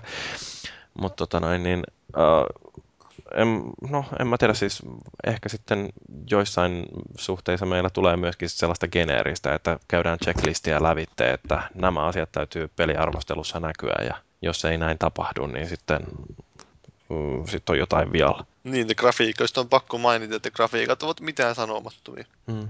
Grafiikat Joo, mä... eivät jää erityisesti mieleen. Niin, mä oon todennut, että jos jostain asiasta täytyy sanoa, että se ei jää erityisesti mieleen, niin silloin se kannattaa jättää sanomatta. Joo, tää on tämmönen dilemma. Tämmönen yksi asia, mikä KonsoliFINissä on tosi hieno homma, on nimenomaan just tää oikolukeminen, että kun sille omalle tekstille on kuitenkin jonkun verran aina sokea, niin, niin sitten se, että, että joku muu sen lukee ja yksityiskohtaisesti noin lainausmerkeissä haukkuu sen, että tässä on moka ja tässä on moka ja tämän voisi tehdä paremmin, niin siitä voi joko a, loukkaantua verisesti tai sitten sen voi ottaa, että, että tämä on, nyt tämä on palaute, josta minä voin oppia. Se on, pitää päästä sen oman egon yli. Joo, ja siis siinä oppii ihan oikeasti, että niinku, semmoinen, minkä mä tunnistin nimenomaan vasta siinä vaiheessa, kun rupesi kirjoittaa noita arvosteluja KonsoliFINiin, että äh, mulla oli taipumus kirjoittaa ihan älyttömän pitkiä virkkeitä, niin mä oon joutunut niitä lyhentämään sillä, ja se on nykyään niin kun kirjoittaessa justiin osaa jakaa sitä asiaa jo sellaisiin helpommin sulateltaviin lyhyempiin pätkiin. Ja musta se on just niin kun ollut hienoa, että oppii tällä. Siis sitten on toinen se, että kun meillä on todella tarkat ja hyvän kielitaidon äh, omaavat... Ei! No, voit Paavi joskus muotoilla tuon uudestaan, mutta siis kuitenkin, että meillä on siis niin kuin nämä Kubase ja Ulvi, jotka lukee... Kieliopin hallitsevat. Niin, ne hallitsee siis suomen kielen todella hyvin kieliopillisesti ja osaa löytää tekstistä ne ongelmat, niin tota, kyllähän siinä pakostikin kehittyy kirjoittajana. Että tota... Must, niin kun, mä ehkä toivoisin vielä enemmän, että nimenomaan siihen tyyliin ää, ja yleensäkin sisältöön puututtaisiin vielä aggressiivisemmin, että sieltä tulisi palautetta jopa siitä, että onko tämä nyt ihan oikea järjestys esittää asiat tai että onko tämä tyylillisesti oikea tapa. Mutta joo, siis kyllä sä oot Markus täysin oikeassa siinä, että se mikä on hienoa KonsoliFINissä on just se, että meillä on hyvät oikolukijat. Joo, ja sitten se on toisaalta mielenkiintoista, että kun itsekin vähän aikaa nyt en ole kauhean aktiivisesti oikolukenut, mutta silloin kun ennen vanhaan tuli enemmän oikoluettua, niin nyt, nykyään kun sä menet lukemaan jotain vaikka pelaajia tai arvostelua, niin et sä osaa lukea sitä arvostelua, sä vaan rupeat katsomaan sieltä oikeasti niitä virheitä, että voi jumalauta, miten oikeasti joku täällä kirjoittaa tämmöistä, että kauheita, kauheita virkkeitä, toistoa, pilkut väärässä paikassa, ei täällä kukaan omaa, ei kukaan käytä futuuria. Se on ihan sama, mitä sä luet, niin kehittyy tuommoinen, että Hesaria vaikka luet, niin heti ensimmäisenä pistää kaikki, että voiko tää oikeasti kirjoittaa näin? No tuleeko teille mieleen yhtään sellaista niin kuin arvostelua, joka äh, olisi jotenkin erityisesti painunut mieleen? Ensimmäinen arvostelu, jonka kirjoitit, tai muuten vaan jotain ikimuistoisia. Alan Wake. Oi, oi, se, oliko se sun ensimmäinen suuri peli? En mä muista, oliko se ensimmäinen suuri peli, mutta se oli ainakin semmoinen, jossa mulla oli ihan... Eiku joo, se oli ensimmäinen sillä lailla, että mä sain niin kuin... Etukäteen. Joo, se oli, oliko peräti kolme viikkoa ennen sitä julkaisua, niin se oli niin kuin jo pelkästään juhlallista. Sitten kun se oli Alan Wake, se oli suomalainen ja kauhean odotettu ja muuta, niin näin niin kuin pikkusen kädet vapisi, kun mietti, että mitähän tässä nyt uskaltaa tästä sanoa, että jos tämä ei olekaan hyvä, niin uskallanko mä sen sanoa. Ja... Joo, se on... Siinä oli, siinä oli suorituspaineita. Tosin mä muistan myöskin sen, että ainakin kolme eri ihmistä niin oikoluki sen sitten. Joo, kyllä ne se. Julkaisua. No nuissa justiin on hyvä, että kun etukäteen, niin jos saa sen arvostelun vielä hyvissä ajoin valmiiksi, niin se oikeasti ehtii katsoa sinä julkaisupäiväksi moneen, moneen kertaan sen tekstin. No, Mut mitäs mä muistan mun, ah, no. No joo, mä muistan mun ensimmäiset arvostelut, mitkä oli siis sinne Koululainen-lehteen, just tämän, mistä me puhuttiin, että siinä on merkkiraja, mikä varsinkin siinä lehdessä oli ihan älyttömän pieni, koska pelipalsta oli yksi tai kaksi sivua per lehti, ja siihen mahtui joku neljä tai kolme arvostelua, niin mä aina kirjoitin itse aivan liian pitkiä juttuja, minkä myötä siellä siis siellä oli omat oikolukijat lehdessä, niin ne karsi niitä mun juttui tylysti siellä ja leikkasi siitä joku kuusikymmentä prosenttia pois, eikä se arvostelu sit muistuttanut enää yhtään sitä, mitä mä halusin sanoa siitä. Joo. Eli tota, tällaista saattaa olla kaupallisessa lehdissä. Joo, mä rupesin miettimään tuossa, että mikä noissa sillä olla hyvin. No totta kai mulla taisi olla ensimmäinen arvostelu, oliko se mulla Elder Scrolls niin KonsoliFINissä, mutta se nyt, siitä nyt ei muuta erikoista muuta, kun se oli ihan kauheita paskaa se arvostelu, mutta tää... Peli ei ollut. Peli ei ollut, mutta arvostelu oli. Että... Peli oli hieno, mutta sitten tää... Ootapa nyt niin. Se, ennen kuin mä olin lähdössä Intiin silloin kaksituhattaseitsemän kesällä, niin mä jostain syystä mä päätin, että hei mä haluan tuon Darknessin vielä arvostella. Että mulla oli, oliko maanantaina vai tiistaina Intiin lähtöä, mä sain sen pelin siinä perjantaina. Mä ajattelin, että ei jumalauta, mun pitää tässä oikeasti pelata tätä peliä, niin kuin, että mä saan sen kolmessa päivässä pelattua sen läpi ja kirjoitettua arvostelua ja vielä julkaistua se. Se oli, se oli aika intensiivinen kanssa. Sä järkkäsit tämmösen oman deadlinein siinä itsellesi. Joo, siinä tuli tämmönen automaattinen deadline. Ja kyllä totta kai nuo just joku Gears of War kaksi on jäänyt siinä mielessä mieleen, että se oli ensimmäinen tämmönen, että etukäteen käytiin pelailemaan ja sitten kirjoitettiin ja oli deadlineit ja bla bla bla. Onhan nää aina tämmösiä spesiaaleja.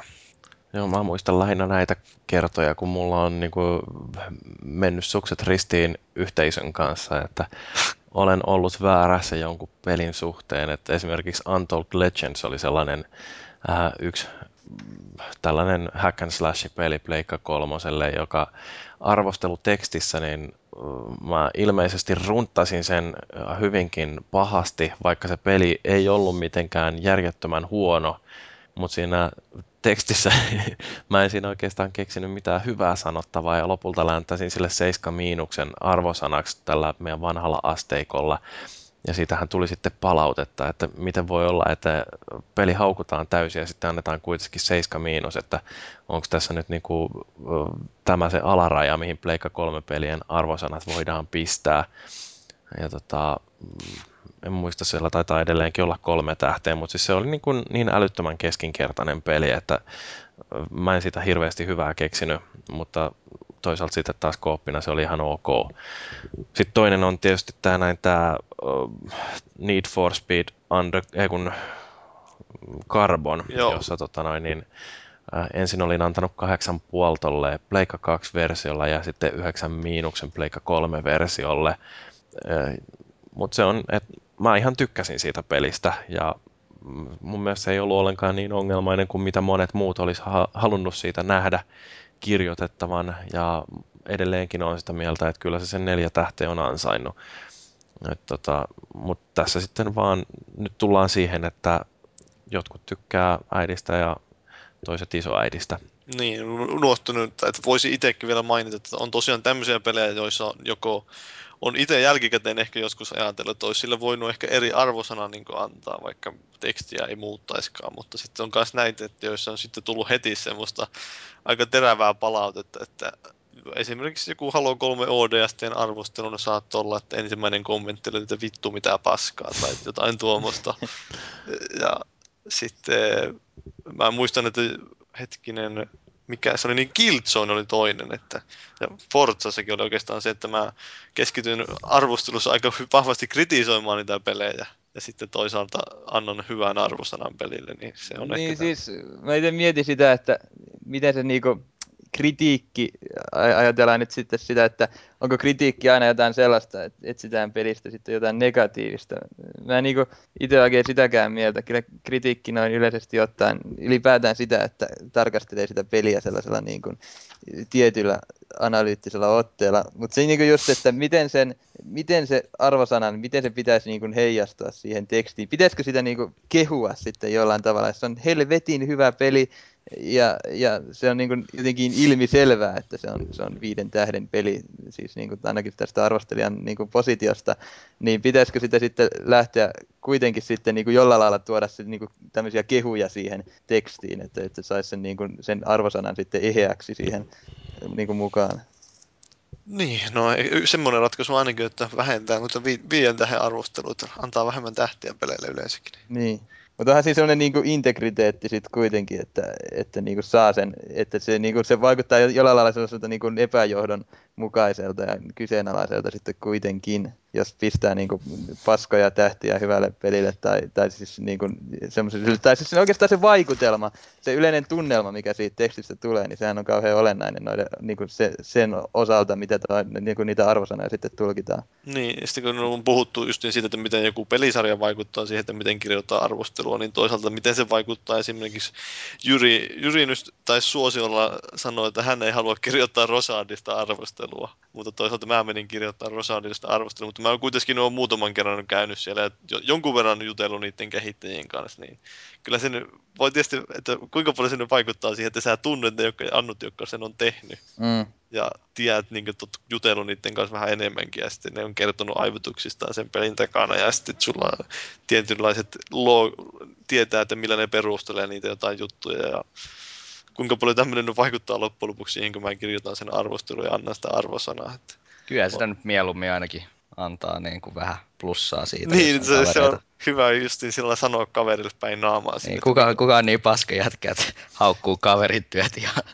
Niin. No siis, en mä tiedä, onko siinä sitten tekemistä paskuuden kanssa, mutta eihän me jälleen niin kuin ihmisinä, se on niin kuin hyvin luonnollista, että ei me haluta niin kuin sitten. Se on huomattavasti helpompaa munkin sanoa, että Jim Sterling on paska jätkä niin kuin täällä podcastissa, kuin, niin kuin todeta sitten, jos se olisi nyt sitten jonkun... Mitä nyt sanoisin, että KonsoliFINin moderaattori, että... Tontsa on paska jätkä. Niin. No, no, no, no ei ole paska. Niin en voi kyllä sanoa, että... Hieno mies on Tontsa. Ei ollut, se oli, se oli vain illallinen heitto, mutta niin. Joo, sit mulle tulee mieleen vielä yksi tämmönen case, missä tota näin, olin arvostellut Fight Night Round kolmoseen ja siitä sitten muutamaa viikkoa myöhemmin joku laittoi tuolla foorumin puolella ketjuun, että kiitti vaan KonsoliFINin arvostelija, kun menit antamaan tälle kasin ja nyt ostin sen takia pelin ja se olikin ihan täyttä paskaa. Ja sitten tota, sit, kun joku meni kysymään, että niin mikä siinä nyt niin hirveän paskaa oli, niin tämä tyyppi listasi sellaisia asioita, jotka mä olin siinä arvostelun tekstissä kyllä noteerannut ja kertonut niistä omat mielipiteeni. Et siellä oli muutama sellainen juttu, josta... Voi olla eri mieltä, että onko tämä hyvä vai huono mun mielestä, niin ne oli ihan hyviä juttuja. Sitten siellä oli yksi ihan selkeästi sellainen, että jos olisi lukenut arvostelun, niin olisi huomannut, että siellä on niinku hirveän pitkät lataustaot ja valikkorakenne on ihan hanurista. Et tota, tämä on just tämä näin, että jos tuijottaa pelkästään sitä numeroa ja sen perusteella lähtee sitten kauppaan, niin oma mokansa, että ehkä kannattaisi lukea myöskin, että mitä arvostelija on tästä pelistä sanonut. Niin, eikö toi aika hyvä esimerkki siitä, minkä takia kannattaa lukea ne negatiiviset puolet siinä arvostelussa? Tai kannattaa lukea se arvostelu sen sijaan, että katsoo sitä numeroa. Niin. Nimenomaan. Sitten on yksi arvostelu vielä, josta mä en oikeastaan viitti ruveta mitään puhumaankaan, mutta niin sata seitsemäntoista öö, kommenttia arvostelun jälkeen. Onko se tämä, ootapa sen nimi, taisi olla tämä Heavenlish World? Se on... Edelleenkin olen sitä mieltä, että kymmenen miinus oli sille pelille ihan oikea arvosana. Oi, voi, voi. Mä, mä oon kuullut vähän ristiin eri, eriäviä mielipiteitä tuosta. Mutta... Joo, mutta hei, puhutaan sitten noista arvosanoista, koska niihin tämä keskustelu yleensä aina lopulta johtaa. Ruvetaan puhumaan siitä, että mikä on oikea arvosana ja miten niitä pitäisi antaa. Ja tietysti arvosana-asteikko on yksi sellainen, mistä puhutaan. Niin mitäs mieltä te olette näistä eri asteikoista? Puolikkaat tähdet on todella typerä idea. Puolikkaat, niin, no se on sama kuin... Voisi, voisi olla kymmenen pistettä suoraan. Niin, miksei se ole yhdestä kymmeneen, jos on viisi tähteä, missä voi antaa puolikkaita? Niin. Niin. No, m- mulla itse asiassa... Ei kymmenen tähteä. Miten olisi kymmenen tähteä kokonaiset tähdet. Ei siis arvosanat on, tota, ne on pakollinen juttu mun mielestä. Siis pakkohan arvosanat on olla, koska ihmisiä kiinnostaa arvosanat. Mutta tota... Pakollinen paha. Niin. Kyllä mä itse sanoisin, että kyllä sen on oltava mahdollisimman vähän. Eli just niin kuin yhdestä viiteen on jo suht. Ja siinäkin on ehkä vähän liikaa jo. Koska tota, niin kuin se miten, niin kuin jos ajatellaan tätä nollasta sataa asteikkaa, niin se niin kuin tuntuu jopa niin kuin tällaiselta tieteelliseltä. Ja me ollaan kuitenkin kaikki varmaan aika lailla sitä mieltä, että, että ei me niin kuin voida oikeastaan, ei ole niin kuin metafyysisesti katsoen, ei ole olemassa tällaisia niin kuin, tämmöisiä tieteellisiä niin kuin, ominaisuuksia, eli siis niin kuin attribuutteja näissä peleissä, joista me voitaisiin niin kuin, sitten tarkasti tämän, niin kuin, johtaa tällaisia, niin kuin, tällaisen yhden tiivistetyn numeron sitten niin kuin nollasta sataan. Se ei vaan niin kuin, tunnu toimivan, niin tämänkin voi kyseenalaistaa tietysti, jolloin niin kuin, mun mielestä kaikkein parasta olisi, olisi niin kuin, just ehkä yhdestä kolmeenkin olisi musta aika hyvä. Niin, no meillä on mietitty tätä, että mä esitin silloin aikoinaan, että pistetään semmoinen kolme kuvaa Steven Seagalin kasvoista. Niin. Sitten joku niistä on se oikea arvosana, että sillä on niin ilmeikäs mies. Mutta toisaalta tämä on ollut yksi vaihtoehto. Joissakinhan käytetään varmaan sitä, että buy, rent, don't, don't play tai joku tämmöinen vastaava. Se voi niin, olla semmoinen, että peukku ylös tai sitten peukku niin sillä lailla, että heiluu, että ää, ja sitten peukku alaspäin. Mm, mm. Mm. Joo, siis mun mielestä arvos, arvosanojen... Siis paras tapa käyttää niitä on niin, että arvosanat kertois, että jokainen, jokaiselle arvosanalle on joku kuvaus, että yhden tähden pelille on joku kuvaus, että minkälainen peli se on. Ja samoin, että, niin kuin jokainen, että jos sulla on neljän tähden peli, niin se kertoo jotain, niin kuin, että se on tietynlainen peli, eikä niin, mikään abstrakti niin numero. Ehdottomasti just sellainen, niin kuin, tästä niin kuin on nyt jotakuinkin kyse. Ja siihen se on nyt niin kuin paras, mihin me pystytään. Ja sekin saattaa olla jo vähän liian niin kuin ylilyötyä. Niin, no me, meillä, meillä ei sitä tajua ollut, mä en tiedä, onko meillä missään selkeästi sanottuna sitä, onko meillä missään koskaan määritelty sitä selkeästi just sitä, mitä... Eikö ne ole, eikö ne ole vaan jotain omaa mielipidettä, heittää tähtiin sen verran? No joo, no se on Tästä. Vähän tommonen epämääräinen, mutta... No eikö se ole sillä, että viisi tähteä on erinomainen ja neljä on hyvä ja niin, no, on keskinkertainen? Kun tämä kolme tähteäkin nyt periaatteessa voi olla vielä hyvää peliä. Että... Niin, siis... joillekin se on hyvä ja joillekin se on... Niin. Ja siis varsinkin yhden ja kahden tähden pelin ero on vähän silleen häilyvä. No kukaan on enää. Mutta se on jännä sillä lailla, että kun miettii näitä asteikkoja ja viisi tähteä tai yhdestä kymmeneen pisteet, niin oikeastihan kolme tähteä tarkoittaa tällä yksi kymmenen asteikolla viitosta. Niin, se tarkoittaa monin mieltä sen seiskaksi varmaan. Niin, että... Niin, mutta siis joo, mielikuva yksi kymmenen asteikosta on täysin eri kuin... yksi viiva viisi tähdestä, missä on puolikkaat tähdet, se on se mielikuva just. Koska... Niin, että oikeasti niin kuin yksi kymmenen asteikko, niin siellähän se merkittävät jutut tapahtuu siellä seitsemän yhdeksän välillä. Niin. Että kymmenen mm. on niin kuin ihan täydellinen ja kaikki alle seitsemän on paskaa. Niin, no, mutta tämä on muuten mielenkiintoinen, että onko kymmenen oikeasti tai täypisteet, niin kuin joissakin sanotaan, jos englannin kielessä puhutaan, että perfect score. Että onko se, se nyt pel- täydellinen peli? Niin kuin täydellisestä puhuminen on mun mielestä jotenkin niin kuin absurdia, mistä niin. Niin kuin ihmeestä me lähettäisiin hakea sellaista. Jokainen tietää, ettei täydellistä ole olemassakaan. Niin, niin paitsi Platonin idea maailmassa. Niin, joo, puolat, joo. Niin. Joo, mutta mun mielestä se on älytöntä, että jotkut puhuu siitä, että asteikko, jos se on yhdestä kymmeneen, niin kymmenen tarkoittaa täydellistä, joten mikään peli ei voi koskaan saada sitä. Niin minkä takia on asteikossa sellainen numero, jota mikään peli ei voi saada?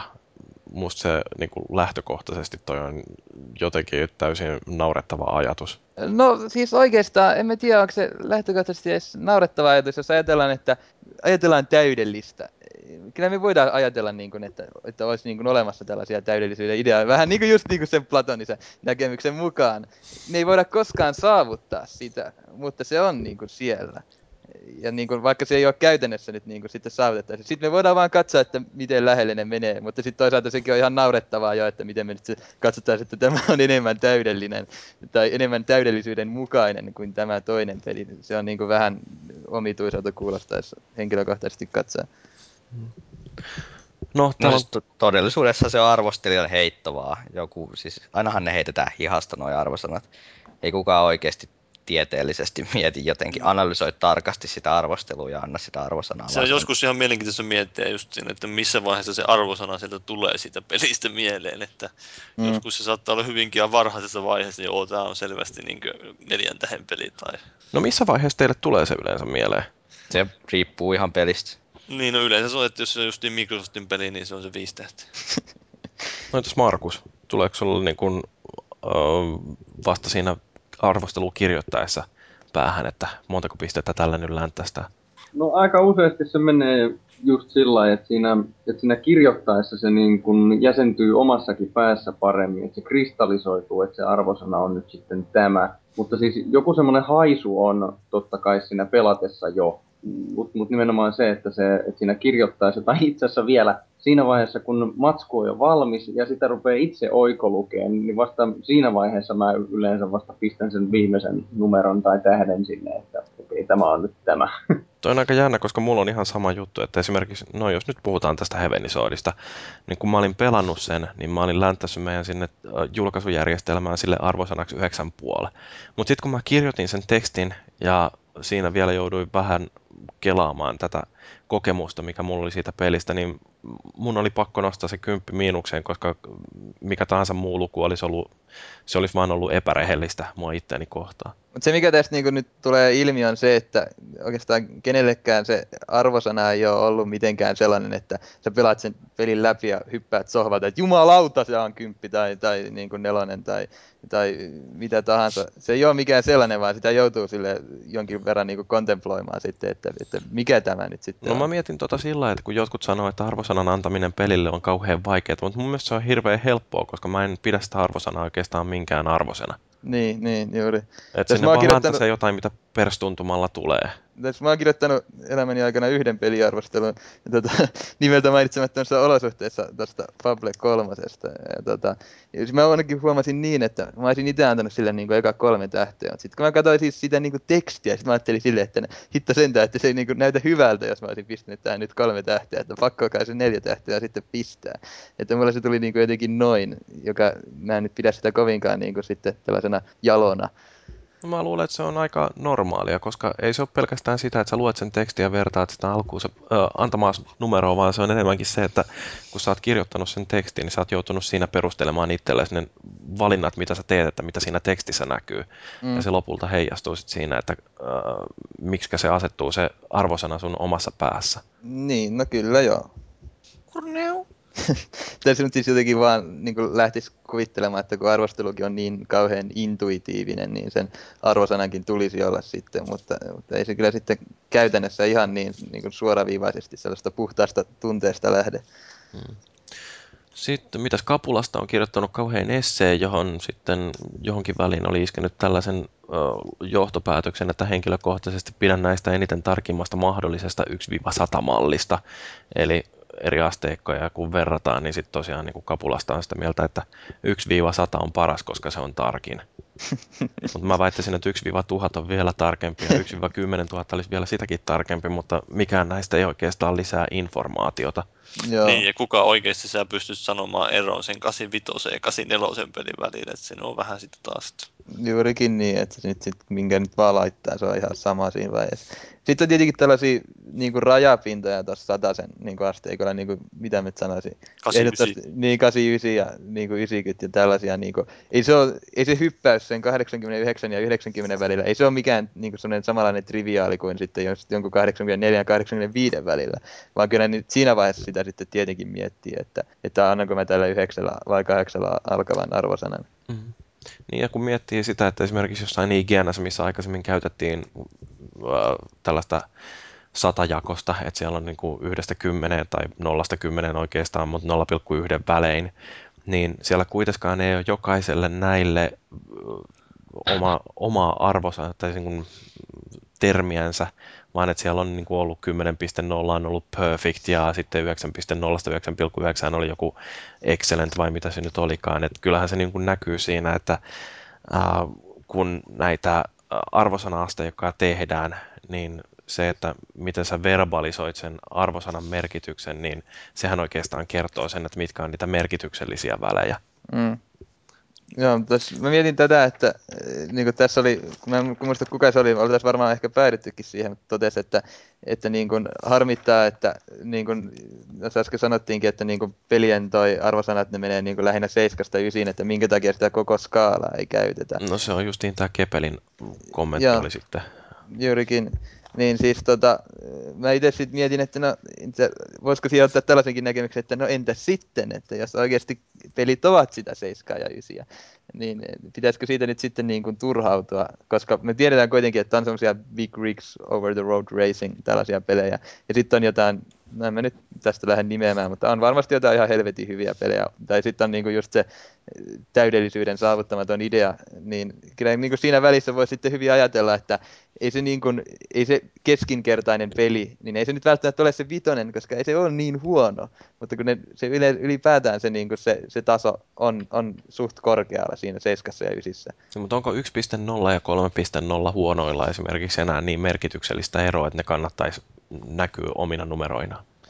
Ei, ei mun mielestäni. Et kyllä mun mielestä se, että jos joku peli saa KonsoliFINissä yhden tähden, niin sitä melkein voi automaattisesti pitää aika surkeana teoksena. Voi, voi kyllä. sitten tää, sekin vaikuttaa esimerkiksi KonsoliFINissä tosiaan, että me vähän, kaikki pelit ei päädy arvosteltavaksi asti, joten yleensä se on, että jos joku peli ei päädy arvosteltavaksi asti, niin se on vähän sitten tämmönen ehkä todennäköisyys sille, että se on huono peli, on suurempi kuin todennäköisyys sille, että se on hyvä peli. Mut sitten joskus joku sanoo, että antakaa mulle toi Harry Potter, haluan niin kiduttaa itseäni. Niin, sitten onhan näitä tämmöisiäkin tapauksia, kun meillä ei arvostella ollenkaan Call of Duty Black Opsia jostain helvetin syystä. Jostain kumman syystä. En tiedä miksi, mutta tämä oli tämmöinen. Mä arvostelin aikoinaan niin KonsoliFINille tämän Pleikka kolmosen japsiropen kuin Last Rebellion. Mä olisin halunnut antaa sille nolla tähteä, mutta siinä... Ei joku yhdestä viite. Niin, ei ollut. Mua harmitti ihan suunnattomasti. Mä olisin halunnut antaa nolla. Niin. niin. Onko siinä yhdessä tähdessä sitten kuitenkin joku sellainen? Se on niin kuin olemassa, niin siitä annetaan jo yksi tähti. Niin, ei, vois, ei se ole rumaasti sanoa, että sä oot ihan täys nolla. Niin. No, mutta rumista numeroista vielä, jos puhutaan, niin äh, tähän loppuun voitaisiin käsitellä tämä yksi kalabaliikki, kun Gears kolmonen tosiaan sai sitten jostain ihan äh, todella surkeen numeron, eli kahdeksan kautta kymmenen, ja tässä sitten, tästä sitten äh, kimmastuivat muun muassa Dicen joku edustaja, ja tietysti äh, Epicillä ei ollut kauhean tyytyväisiä, että miten te voitte loukata meitä näin verisesti, että kun me tehdään näin kallis peli, niin sitten se kuitenkin saa vankaa siinä. Cliffy sanoi, että haters. Siis niin kuin, nyt varmasti suurin osaan tässä niin kuin, suhtautuu huvittaneisuudella tuohon kommenttiin. Kyllä mä ymmärrän Cliffyä, miten se ajatteli. Siis, jos mä tekisin ihan helvetin moisella niin kuin fokuksella ja panoksella jotain peliä kolme vuotta ja pistäisin sen tonne, mä oon oikeasti todella sitä mieltä, että niillä arvostelmilla, mitä meillä on yleisesti niin kuin, yhteisössä käytössä, niin se on niin kuin, kaikin puolin ysi, ellei kymppi. Niin kyllä sitten mua niin kuin, saattaisi vähän kyrpiä, jos, jos joku nyt totesi, joo ihan kiva. Ihan kiva ei riitä siinä vaiheessa enää. Mm. Mahtaako, mahtaakohan he ajatella, että jos tulee syyttä suotta liian huono arvosana, niin se vaikuttaa myynteihin. Niin, no siis... Eihän ne mitään muuta varmaan ajatellut siellä. Tää, ehkä tää, ei nyt suoranaisesti vielä puhuttu siitä, mutta kun Metacritic on mainittu jo, ja tää Metacriticin merkitys on aika suuri nykyään jo pelialalla just näistä arvosanoista, että tyylin sidotaan näiden kehittäjien bonukset niihin Metacritic-arvosanoihin, niin tämmöinen taas sitten luo niille kehittäjille ja kautta julkaisijoille kauhean paineet siihen, että Ha, halu, halutaan nostaa niitä Metacritic-arvosanoja just keinotekoisesti silloin, että no katsotaan, että nuo, nuo jätkät antoi meidän pelille viimeksi huonon arvosanan, ei anneta niille arvostelukappaletta nyt, tai sitten silloin, että no niin, jos sä haluat julkaista tämän arvostelun nyt viikon aikaisemmin, niin sä joudut antaa tälle pelille nyt yhdeksän kautta kymmenen. Niin siis tätähän just julkaisijat sanoo, että niin, niin tällä ää, arvostelulla on embargo joskus lokakuun viidestoista päivä, paitsi jos annat sille yhdeksän tai enemmän, niin silloin se on lokakuun kahdeksas päivä. Jep. Mutta tämä on mun mielestä vähän niin kuin se, siinä, vaikka Metacritic on sinänsä hyvä juttu tietyssä mielessä, mutta tämä on taas se negatiivinen puoli, joka siitä tulee, että kun tämä peliala ottaa siitä sen, nämä bisnespuoli ottaa sen hampaisiinsa, niin en, en, en, en kauhean positiivisena trendinä pidä tämmöistä. Mm. Mutta joo, kyllä mä oon sitä mieltä, että oli peli kuinka kallis tehdä vaan, niin kyllä arvostelijalla täytyy olla oikeus esittää siitä oman mielipiteensä, mutta sitten tietysti no, näkyyhän näitä esimerkkejä siitä, että Edge esimerkiksi tykkää lätkiä oikeastaan kaikille suosituille peleille, paitsi Xbox-eksklusiiveille, niin, niin, niin pari numeroa alempia arvosanoja kuin muualla. Että, et, tota noin, niin se oli jotenkin, tiedettiin jo kesällä, että Resistance kolme saa Edgeltä seitsemän ja Gears saa vähintään yhdeksän. Ja näinhän sitten kävi. Mitä, minkä se etkeltä sai? Tämä Gears. Ysin. Sain just ysin, joo. Joo. No, joo. Mutta, täs, täs, no niin, no joo. Niin siis tämä on mun mielestä se niin kun vaikeus oikeastaan noissa arvosanoissa, että ihmiset sanoo, että Gears yksi sai yhdeksän ja kakkonenkin sai yhdeksän ja tämä kolmonen on parempi kuin Gears yksi tai kaksi, niin minkä takia se ei saa vähintään yhdeksän. No Gears yksi sai kahdeksan Eurogamerilta. Mm. Mutta äh, sitten täytyy ottaa huomioon sekin, että Gears esimerkiksi ei ole ihan hirveästi varmaan kehittynyt tässä, ähm, mitä siitä on neljä vuotta, kun eka peli julkaistiin. Et siellä on kuitenkin ne perusjutut on edelleen ihan samaa, niin samaan aikaan kun maailma ympärillä kuitenkin muuttuu ja tulee sitten uusia pelejä, joissa tehdään asioita uudella tavalla ja näin, niin eihän se riitä enää, että se on yhtä hyvä peli kuin mitä se oli joskus neljä vuotta no, sitten. No mutta siis jos se on muuttunut suurin piirtein saman verran, mitä maailma ympärillä on muuttunut. Että jos vertaan Gears of War yksi ja Gears of War kolme, niin siinä huomaa tämän Call of Duty aloittaman trendin siellä aika hyvin. Että siellä on just niin tuotu nämä kaiken maailman avattavat kilkkeet ja tämmöiset sinne. Ja mm. pelillisesti on muuttunut vielä ehkä enemmän. Mutta niin, jatka vain. Niin, ei mulla ole siihen asiaan oikeastaan enää mitään sen kummempaa sanottavaa. Tähän väliin mä sitten voinkin sanoa, että tätä S P H, eli tämä Irkin Kartagia, oli just pistänyt siis tosi kovaa kamaa myös tuohon viestiin, mitä siinä ihan alussa siterattiin. Niin kun, voiko kaikkea arvosteltavaa yleensäkään pistää samalle skaalalle? Niin kun, tarkoittaako yhdeksänkymmentä pistettä räiskinälle, että se on yhtä hyvä peli kuin yhdeksänkymmentä pistettä saanut autopeli? Ja siis tämä tuo nyt just tällaisen niin kun, niin sanottuun tämmöiseen eksistentialistiseen ongelmaan siinä, että kun me koetaan niin kuin tällaista todella suurta monimuotoisuutta, oli sitten niin kuin mitä tahansa, kun se kokemushan on niin kuin tietyllä lailla sanoin kuvaamaton. Kyllä me sitten, niin kuin sitten lähdetään kielellistämään, että mitä tämä nyt oli ja tämä tuntui hyvältä ja iso räjähdys näin, mutta eihän me nyt sitä voida kuitenkaan siinä mielessä edes kielellistää, niin vielä absurdimmalta mun mielestä tuntuu se, että me lähdettäisiin niin kuin kaikkea ja, niin kuin, ja sitten vielä niin kuin genrerajojen ulkopuolellekin niin kuin sitten lähdettäisiin niin kuin redusoimaan, eli vähentämään niitä kaikkia tämmöiseen yhteen helvetin numeron, joka me sitten viedään jonnekin Metacriticiin. Ja tota, siis sitä niin kuin mun mielestä, mun nähdäkseni tämä S P H tässä just niin kuin siis haki, eli tota, eihän siinä ole niin kuin sitten siinä vaiheessa enää mitään järkeäkään. Eli siis ikään kuin tällainen yksi yleinen niin kuin jaettu käsite kuin numero niin kuin vastaisi sitä kaikkea, mitä me koetaan siinä, kun me niin kuin pelataan. Niin. Kyllä tämä Resistance on huonompi kuin Forza nelonen. Niin just. Siis kyllä, jotenkin, kyllä me voidaan niin kuin jossain määrin vertailla, ehkäpä niin kuin, en mä tiedä, olisiko edes oikein sanoa, että me voitaisiin vertailla numeroin jotain Killzonea ja Gearsia. Kyllä sekin tuntuisi todella omituiselta sanoa, mutta ehkä me voidaan jollain lailla kielellisesti vertailla jo Gearsia ja, ja, niin kuin, ja Killzonea, mutta kyllä sitten niin kuin kannattaisi mun mielestä antaa jo ihan olla sitten, kun mennään genrerajojen ulkopuolelle, että Siinä, ja siinä vaiheessa nimenomaan varsinkin niin kuin numerot jossain Metacriticissä, että niin kuin, todella typerää just sanoa, että no nyt kun mä katson tämän Metacriticia, tuossa näkyy, että Gears of War on sama, samalla viivalla kuin FIFA kaksitoista.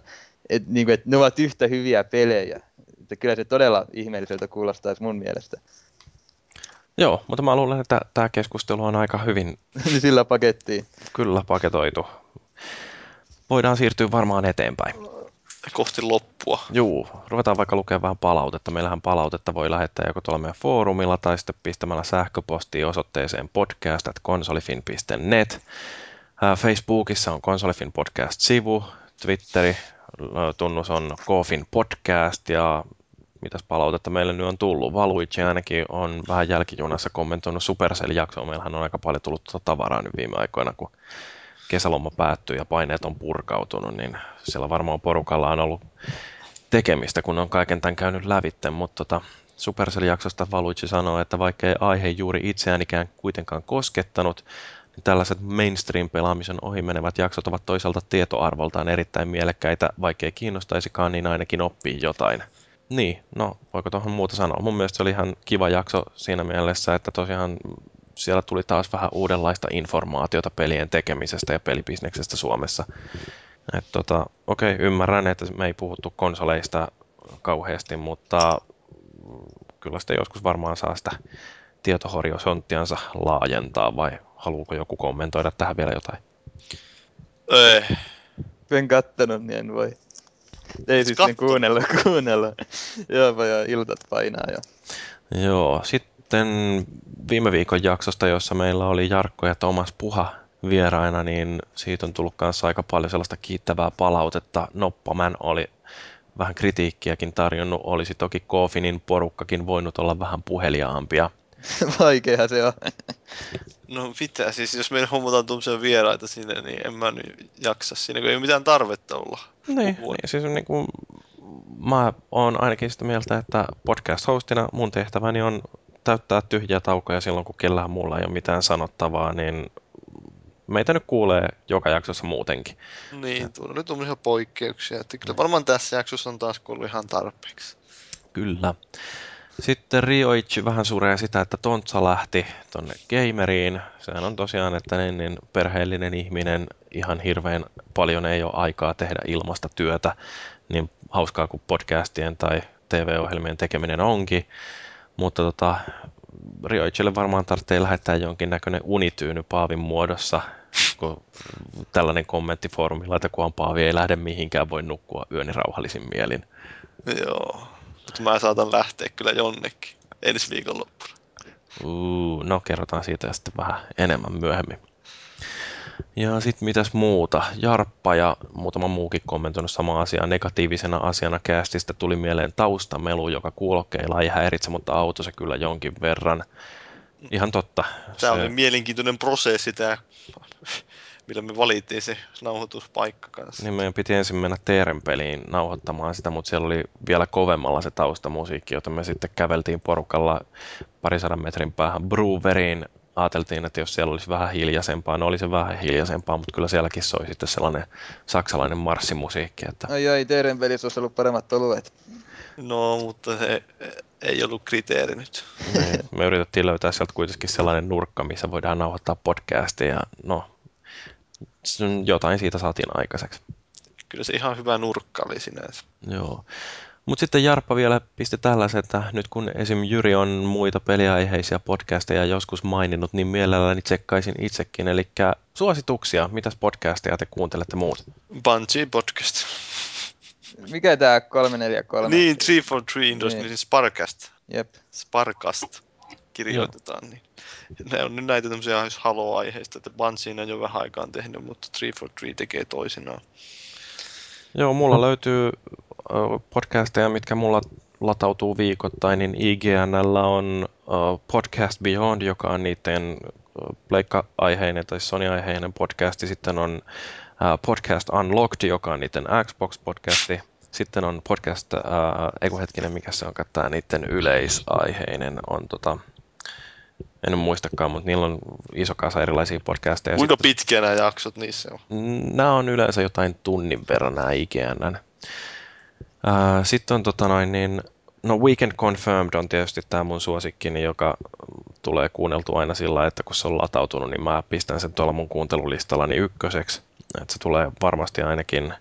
Ää, Rebel F M on ihan hyvä. Siellä on Anthony Gallegos, joka on entinen one-upilainen nykyään tuolla I G N:n puolella. Sitten on Arthur Gies, joka oli I G N:llä jonkin aikaa, nykyään kirjoittaa joystickiin. Ja sitten siellä on tota, Matt Chandronnet, joka on yksi näitä mun suosikkihahmoja, niin myöskin pelibisneksessä Area viisi videotuotantoyhtiössä entisiä one-upilaisia, niin ne pitää sellaista ihan kohtuullisen rentoa, jossa puhutaan videopeleistä ja sitten siellä annetaan ihmissuhden vinkkejä. Eli se oli Rebel F M. Sitten tota, no tämmönen ei niin peliaiheinen Skeptics Guide to the Universe, joka on aika hyvä sellainen, että jos kiinnostaa tiede, niin siinä on aika paljon hyvää tiedeaiheista uutisointia. Ja kyllä niitä löytyy muitakin. Voin joskus heitellä niitä vaikka tuonne foorumille, että mitä kaikkea mielenkiintoisia on. Mutta tota, Paavi, kuunteleeko sinä mitään podcasteja? No mä en itse asiassa kuuntele kyllä tällä hetkellä yhtään mitään, mutta kun just ehkä joskus randomilla joku Bunzin tai Spar, äh, three forty-three. No Eero tai Markus, onko teillä mitään? Ei tule hirveästi kuunneltua noita. Jos on joku mielenkiintoinen haastateltava, minkä mä bongaan jostain podcastista, niin mä yleensä kuuntelen ne silloin. Sama homma. Eipä kanssa ei ole hirveästi tuu, mutta no Giant Bombin podcastia aina silloin tällä, jos siellä on joku mielenkiintoinen aihe. Niin ja sitten KonsoliFINin podcast. Oh, mahtavaa. Mutta kukaan ei kuuntele Pelaaja-podcastia. Niin just. Kyllä sitäkin niitä. Niin, vihataan joukolla. No en vihaa. Joo, no mut hei tota, mä luulen, että tähän jakso alkaa kääntyä tässä nyt loppuunsa. Seuraava jakso meillä on yhdestoista kymmenettä ja me varmaan puhutaan silloin peleistä, joille olisi kiva saada jatkoa. Et tota, tehdään tehoketjua ja valmistaudutaan siihenkin jaksoon sitten. Se niin. Pitää ottaa maagisetti puhua Shenmuesta ainakin. Joo, ehdottomasti. Juottaa se humala, ellei se on jo valmiiksi. Se on vaikeeta. Todennäköisesti on. No, mutta onko teillä jotain helposti unohtuvia viimeisiä sanoja vielä? Cold Rain runs into Cold Rain! Wow!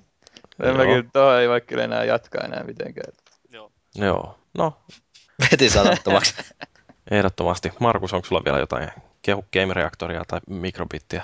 Ei yhtään mitään. Okei, okay. No hyvä. Siltä, että se on valmis kuolemaan sinne. No kuka meistä nyt ei olisi. Joo. Kolme tuntia tässä taas jauhettu paskaa. Mutta joo, tässä oli tämän viikon jakso. Kiitos kuulijat, jos jaksoitte kuunnella tämän loppuun asti. Kiitos Linkue, kiitos Paavi, erityisesti kiitos Johan H:lle ja Felis Leolle. Mä oon Jyri, tää oli KonsoliFIN podcast ja seuraavaan kertaan asti muistakaa, että soditaan kiltisti.